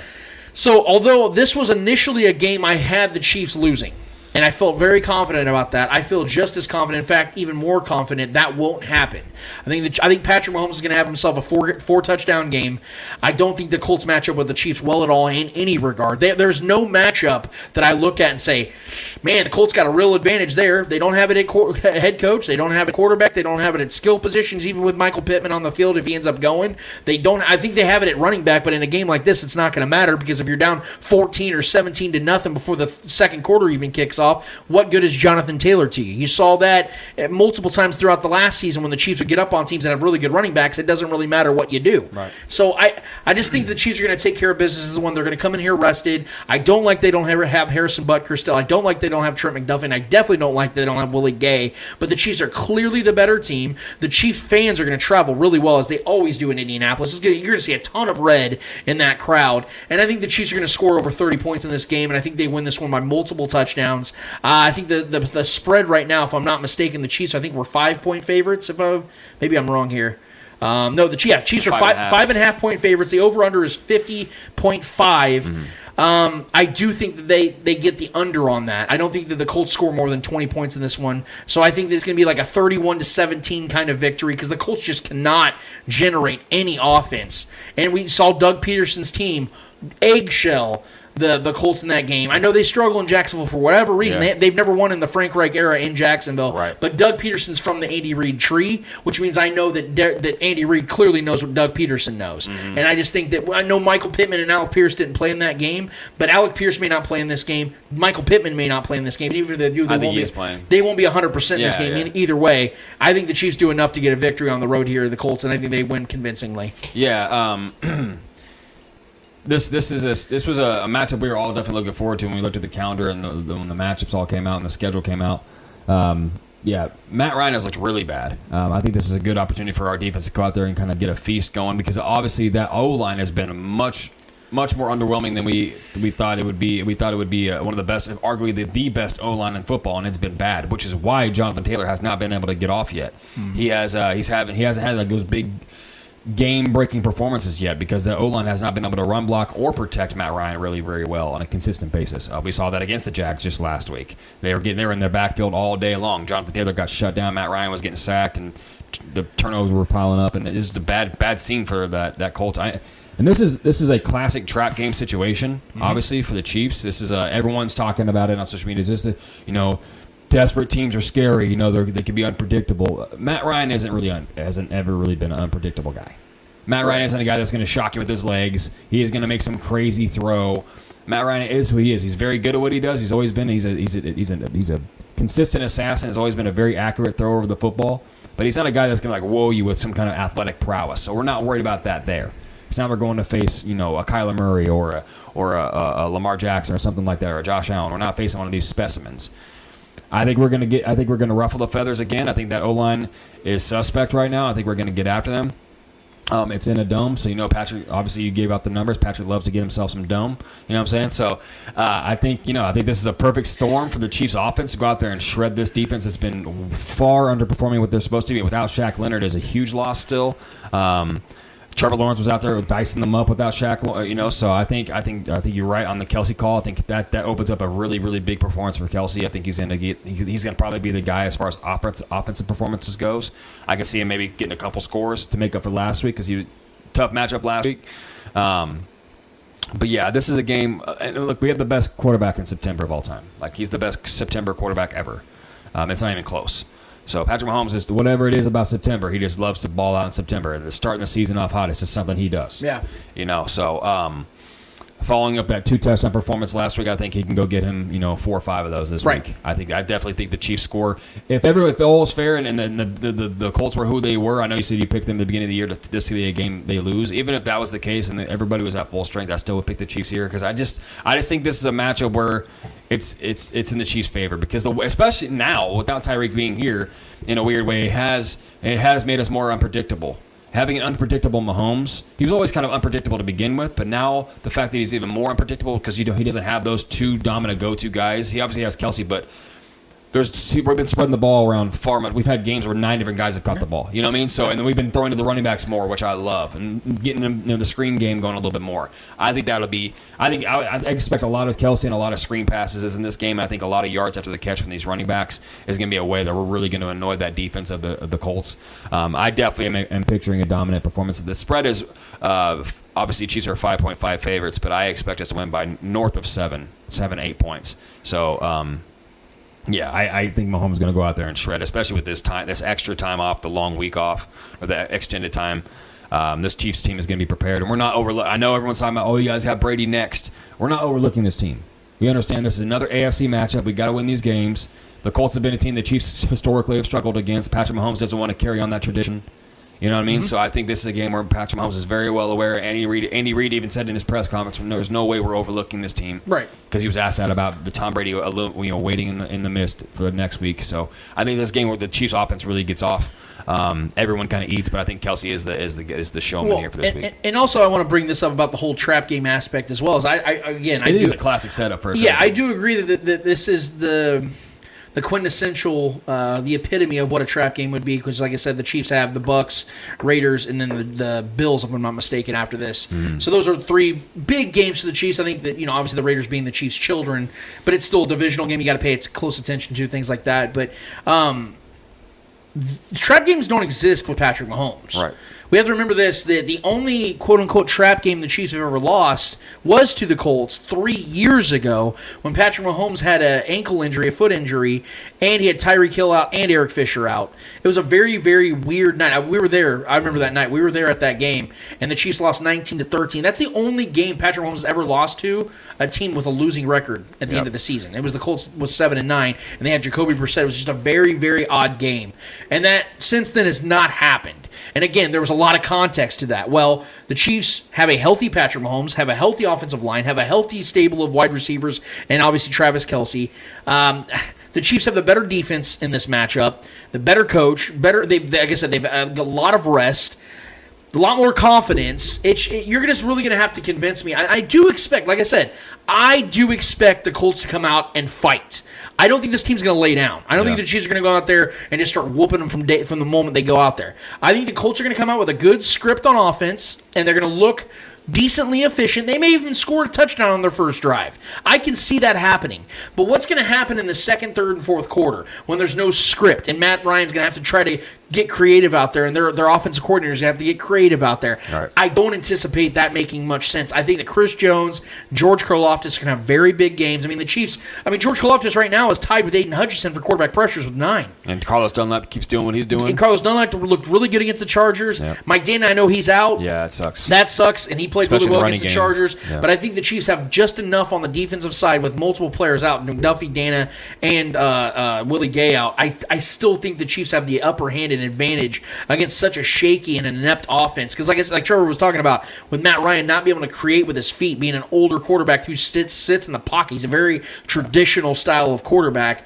I don't see how they extend drives on third downs. I just do. I don't see how they do it. I do expect them again to come out and look good on the script because, like I said, they're hungry, they're desperate, they know that this is their shot, an opportunity to be, be, beat the best in the AFC. You know, because the Chiefs get everyone's A game. You know, that we we see teams put out the effort they don't do on a weekly basis when they have the Chiefs coming to town. I do expect that, but the Chiefs are just significantly and clearly and definitively the better team in Yeah. all aspects. Patrick Mahomes is going to absolutely carve up this Colts defense. I expect Patrick Mahomes to have another 300 plus yard game, four plus touchdowns. He's going to just have one of those kind of games because not only does he dominate in do- domes, not only does he dominate AFC opponents, but this is something that we Peter King was talking to Colin Cowherd this week on his show about from the moment they traded Tyreek Hill. Patrick Mahomes wears this band. And I don't know if people saw the video I had posted, but Peter King gave this incredible, incredible story about how Patrick Mahomes has been wearing this band that, that basically tracks his sleep. Bobby Stroupe, who's uh, Patrick's trainer, is the one that's been implementing these things for Patrick. And it's been showing uh, during this last this this offseason leading into the season that Patrick wasn't getting the sleep he's been wanting and the reason why is because he's been in film and he's been practicing with his teammates so much this offseason because he wanted to make a statement immediately after losing Tyreek Hill that there will be no drop off. There will be no drop off this week. Yep. There will be no drop off. And it's funny to me, not to go on a tangent here, Trevor, but it's funny to me that we had fans that were bitching about Patrick Mahomes only throwing two touchdowns against the Chargers. If you span out two touchdowns a week in a 17 game schedule, that's 34 touchdowns a season. Peyton Manning only did that four times in his career where he threw 34 more touchdowns. Peyton Manning. Yeah. And if, if Patrick Mahomes does it this season, he would have the same amount and 13 fewer seasons. Ironically, we're playing the Colts. And ironically, they're playing the Colts. I'm just saying, it's just it's just funny how, again, his greatness, like you said earlier about how Chiefs get the fatigue and people are always looking for that next thing. That's what they're doing with Patrick Mahomes. Where oh, he only threw to- two touchdowns. What Yeah. the fuck is wrong? what happened to Patrick Mahomes? Is he okay? Is there things going on in the house? Like, it- there's always this weird stuff, and it's like his production is just never good enough. Hmm. It's like he has to play like he did against the Cardinals every week for people just to be okay with what he did. It just it's baffling. I expect Patrick Mahomes, like I said, to have a monster game this week because the Colts just do not match up well with the Chiefs. I know I picked that before, but I did not expect this team to look this bad and to be this banged up already. Chiefs win by a landslide. That's where I stand, Trevor. I think you feel the same way as Yep. well, and that's where we leave it. I would love to hear from you guys. Let us know what you guys think about this matchup before the game. We're going to be there. The game is going to be in less than 24 hours. In fact, as we're recording this now, it's 12:45. So the Chiefs are already be playing deep into that game. So we'll see how that goes. But let us know what you guys think. But in the meantime, Trevor, we have one more order of business to get to. What's it called? Hold this L. Each and every week, we finish off each and every episode with a series of L's in the world of sports, whether they're friendly or not so friendly L's in the world of sports. We promise you, who is ever holding those L's in the world of sports, deserve those L's in the world of sports. Trevor Twidwell, who's holding the L for you this week? But we touched on this game. We touched on this team. Um, but I, I'm going to go with Kirk Cousins this week. Um, and I like the guy. I don't like him personally. He's really annoying as a person, if I'm being honest. And that's just my personal opinion of the man, just from the sound bites and, the, and what we know of him. He's just kind of a guy that kind of rubs me the wrong way. Solid quarterback, though. You cannot deny it. This guy, season in, season out, is always up there in passing yards, passing touchdowns. Uh, doesn't throw too many picks. He's a very efficient passer of the football. Um, but for some reason, when it comes to primetime games and the lights are brighter and the eyeballs are, you know, there's more numerous eyeballs on you.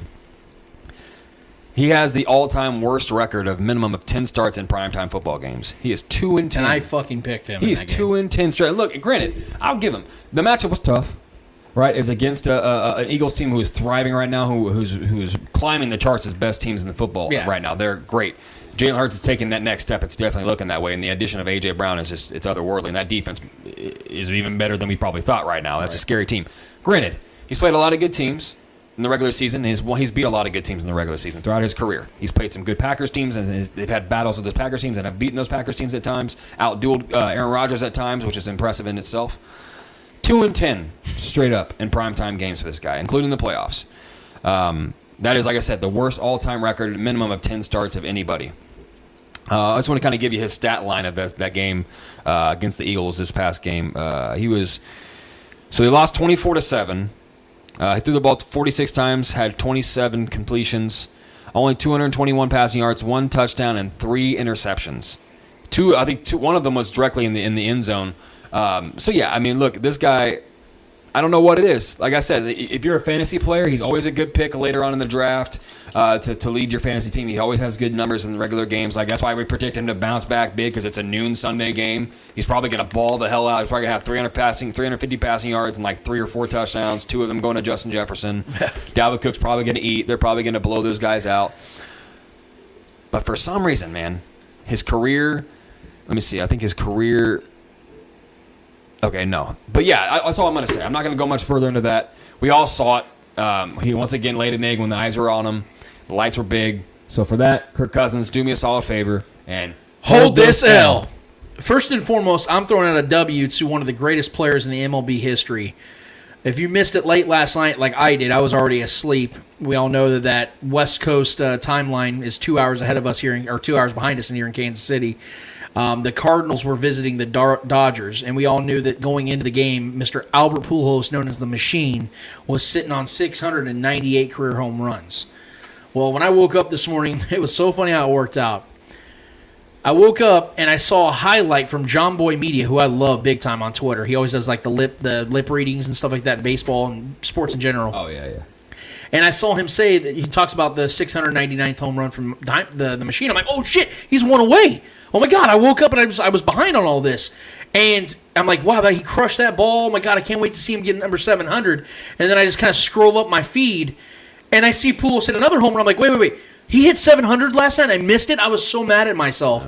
But I'm throwing a dub, man, to my guy Albert freaking Pujols at 42 years old. At least that's the age we're told he is. Um, knocking home his 700 home run last night in LA, one of the hardest places to hit a home run, by the way. Dropped both of them well over 400 feet. Absolute bombs. Just look like prime Pujols. That same swing every single time. It's so fluid. It's so beautiful, so precise, and so powerful. Um, 700 joins Hank Aaron, Babe Ruth, and of course Barry Bonds in the 700 club. Only four players have ever done it, and Albert Pujols now in his 22nd season in the in the MLB. Nothing short of incredible. I've said we've said on the show even recently that I think he's one of the three greatest hitters who have ever lived. I think it's him, Barry Bonds, and if I really had to throw another name in there, I'm going to either go with like Miguel Cabrera or something like that, more of a modern type of player. Uh, Hank Aaron, Tony Gwynn, guys like that definitely belong, in that. These are guys that I saw play a lot, and that's why I put them in there. I, you know, you could always put another name in there, but I definitely think Albert Pujols is one of the three greatest hitters of all time because he wasn't just a home run hitter and he struck out a bunch and only batted like 256. This guy batted over 300 for about 14 years. So it's it's incredible what he did, and I just wanted to throw my respects his way because you know I'm a big baseball guy, Trev, and and I and I've, I've watched Albert's entire career, and he's been nothing short of just mass, ma- just majestic and masterful and classy too. The guy's always been such a, a classy guy in baseball, and everyone loves him, everyone reveres him, everyone respects him, and he is without question one of the greatest players who ever lived. And if he retires now. That he, that's the ultimate bat bat flip right there, man. Because Yeah. he did what he needed to do, and you saw just that that childlike love and excitement out of him when he rounded first, when he knew the ball was gone. Like he puts both his hands in the air, and seeing a grown man get excited like that over something is always cool to see, man. Because you know that they put so much into that. Next, Aaron Judge needs to go and get number sixty-two because I want to see him break the AL yeah. record as well. That'd be so awesome. In the same season, Albert gets his seven hundredth, and Judge resets the AL record. See people fighting over that ball. Oh my God, That they were throwing insane. fists, man. That was amazing. piling. That was wild, dude. But uh, yeah, I just want to throw a W there. I also want to throw a W out to um, the New Heights podcast with uh, Travis and uh, and Jason Kelce. This is long overdue. I think the Kelce brothers are the most entertaining brother duo outside of the Twidwells. Absolutely. Um, I think the Mannings are definitely close, but I think the we are right up there with them. Uh, but the Kelce brothers are definitely great, and it's so funny because when I watch these guys, it's like me and Trevor literally talking. It's it's so funny how these guys. It's literally like us. Well, I, I literally see Jason, I see me, and I see Trevor with Travis. It's so funny how it works out, man. But but uh, I want to give a W to them because I think this is long overdue, and they already are just absolutely crushing it because it's it's sincere, it's raw, it's it's it's genuine conversation that two brothers are having, and they're both very intelligent guys and very inten- Well spoken. entertaining guys. So you know they're coming up next. You know the Mannings have the Manning cast. Once both Jason and Travis are gone, I've always said this that I thought Travis was sure was going to get into like Fox or whatever. Both of these guys are going to have careers in, in media. They, they they have to. They just have to. They're so good at what they do. Uh, Hall of Fame talents on the field and Hall of Fame personalities as well. But I'm also going to add an L in here that has to do with what they've been saying. And it has to do with the same guys I've been giving L's every single week, it feels like, over the last month. And it's to PFF. This is from the mouth of Travis Kelce and Jason Kelce in regards to PFF. Um, But I also think that there's agents out here paying guys to get higher grades than, than others. I I won't name any do. names. I have wondered that for years. I, I What? try to Wondered? believe. It's like, yeah, it's no doubt. you think that's a fact? You No think that's a doubt in my mind. Yes, no doubt in my mind. I don't think so. I I I choose to believe that PFF is more credible than that. But um, More credible. yeah, I, I- think yeah. I think that if that was true, that would completely ruin their website. So I don't think that happens. You don't think there's agents out here paying these scouts to give higher grades so their players can make more money when they when it comes down to the bargaining? You don't think there's uh, there's agents out here trying to s- slither their way into a few extra? I don't think so. No, I don't. I think that there's agents trying. I think PFF. It's happening, Jason. I just think it would be so. Uh, uh, well, well, either way.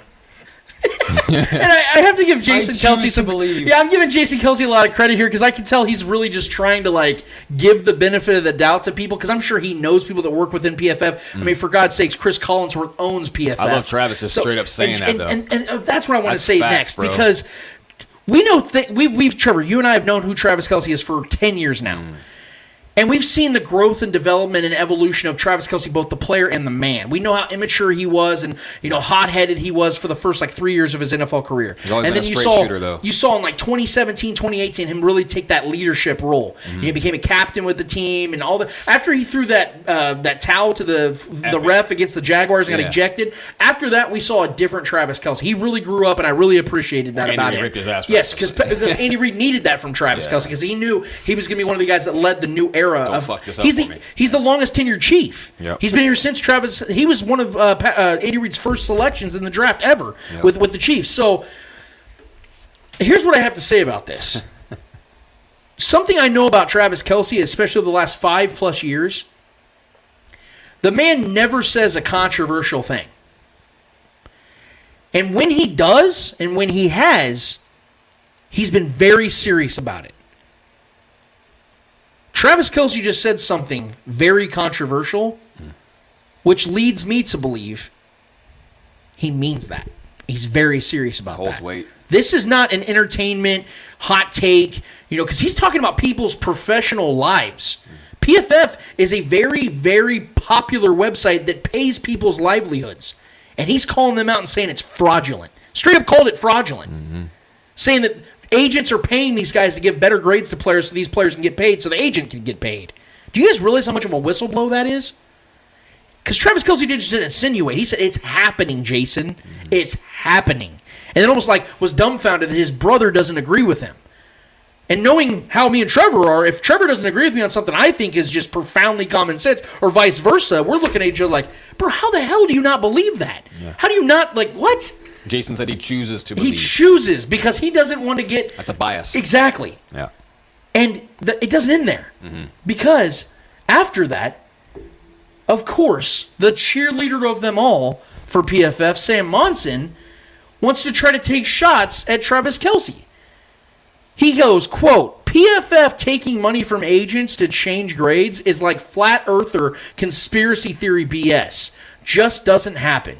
Agents pay PFF for information packets on their players to help them better negotiate with teams or help to pay their players in whatever area of deficiency, etc. All 32 NFL teams pay substantial amounts for the info and grades.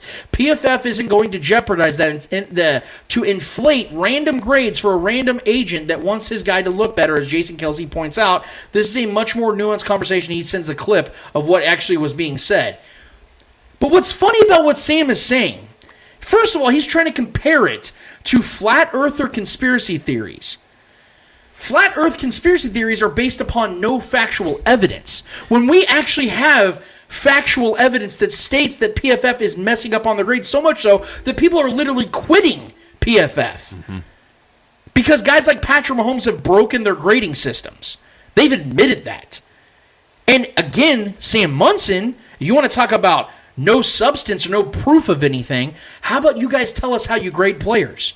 oh, it's opinion based. So Trevor and I could right now, as we're streamlining this and live streaming the show, could come up with a grading system, and then you would have to take it seriously No, it's no literally validation needed. Yeah. It's no, there's literally no legitimacy to it. Mm-hmm. I can. That's why I said at the beginning of the show, I go off of what I know. I can say Patrick Mahomes is the best because of this number, because of what he's done in this regard, not because of my opinion. I go off of numbers that are based upon production, not, well, he threw that ball in a clean pocket and it was almost interception worthy in my eyes, so he's going to get an 80 grade, not a 95 grade because it was an 85 yard touchdown. Like, think about how stupid that is. And it's so bad. And the same freaking day this came out that Monson said this stuff in rebuttal to what Travis Kelce said, they gave Mitchell Trubisky a better grade against the Browns than Patrick Mahomes has had all season. So I'm saying, Trev! the, uh, the story tells itself, man. It's I mean, you're going to sit here and call out Travis Kelce for calling out the truth. And then you guys are going to give Mitchell Trubisky a better grade than Patrick Mahomes, Hmm. who's completing 73% of his passes, averaging 298 yards, 7 touchdowns, 0 interceptions. of course, they've got to deny deny that. Of course they have They have to. to deny that. But to compare it to flat Earth conspiracy I mean, theories, Travis like, Kelce, buddy, Travis Kelce, one of the most high-profile players in this league. It was so certain. you know what I mean? I mean, someone who's so certain of that. Like, it's happening, yeah, Jason. I mean, the man literally said, "It's happening, Jason." Yeah. So for that, I mean, I don't know what else to say. PFF has taken all the L's this week, and for the last few weeks, I, I don't know how they're even taken seriously at this point. Because as far as I'm concerned, they've pretty much just done away with their grading system, and now they're just looking for clicks. They're just looking for people to pay attention to them. They're basically the Skip Bayless of football grading. So for that, Sam Monson, PFF, Cris Collinsworth, well, Al, all you guys do me a solid and hold this L. Appreciate it keep them coming. clowns. Keep Absolute clowns. And I appreciate my guy Travis for doing that, man. I actually didn't hear that. That was uh, that was my first time hearing that. Brought out the yeah. truth. That was. And that was- definitely go subscribe to the New Heights podcast. One of these days we'll have the Kelce brothers on our show. It's definitely good. Well, it's been fun. Sorry, you guys can't see me, man. Yeah, I mean, you I don't think know. of all of either one of us brothers you need to see, it'd be Trevor, not I mean, me. I don't know. I think my camera might have might have might have hit the called fritz. yeah called it quits. I don't know. we- We've been having some technical difficulties, some testicle difficulties every once in a while here. But we'll get it fixed. You guys heard us. That's what matters the most. You guys got our, our content, got our voices. Uh, like I said, hit us up on YouTube. I know you can't see the better half of us right now, but we will fix that. I promise you guys very, very shortly.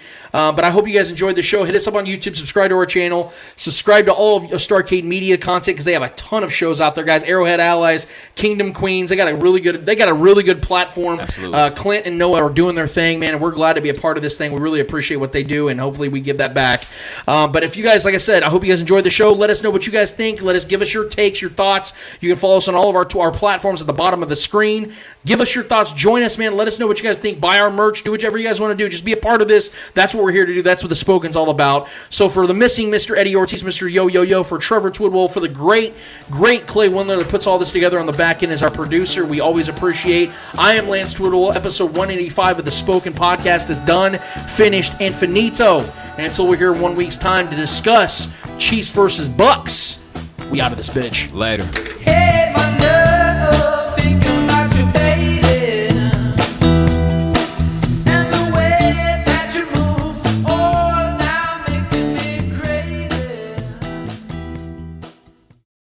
We're going to get out of this bitch. Thank you so much for listening, guys. See ya. You are tuned into the spoken. I might actually stick. I might actually stick around for a little bit.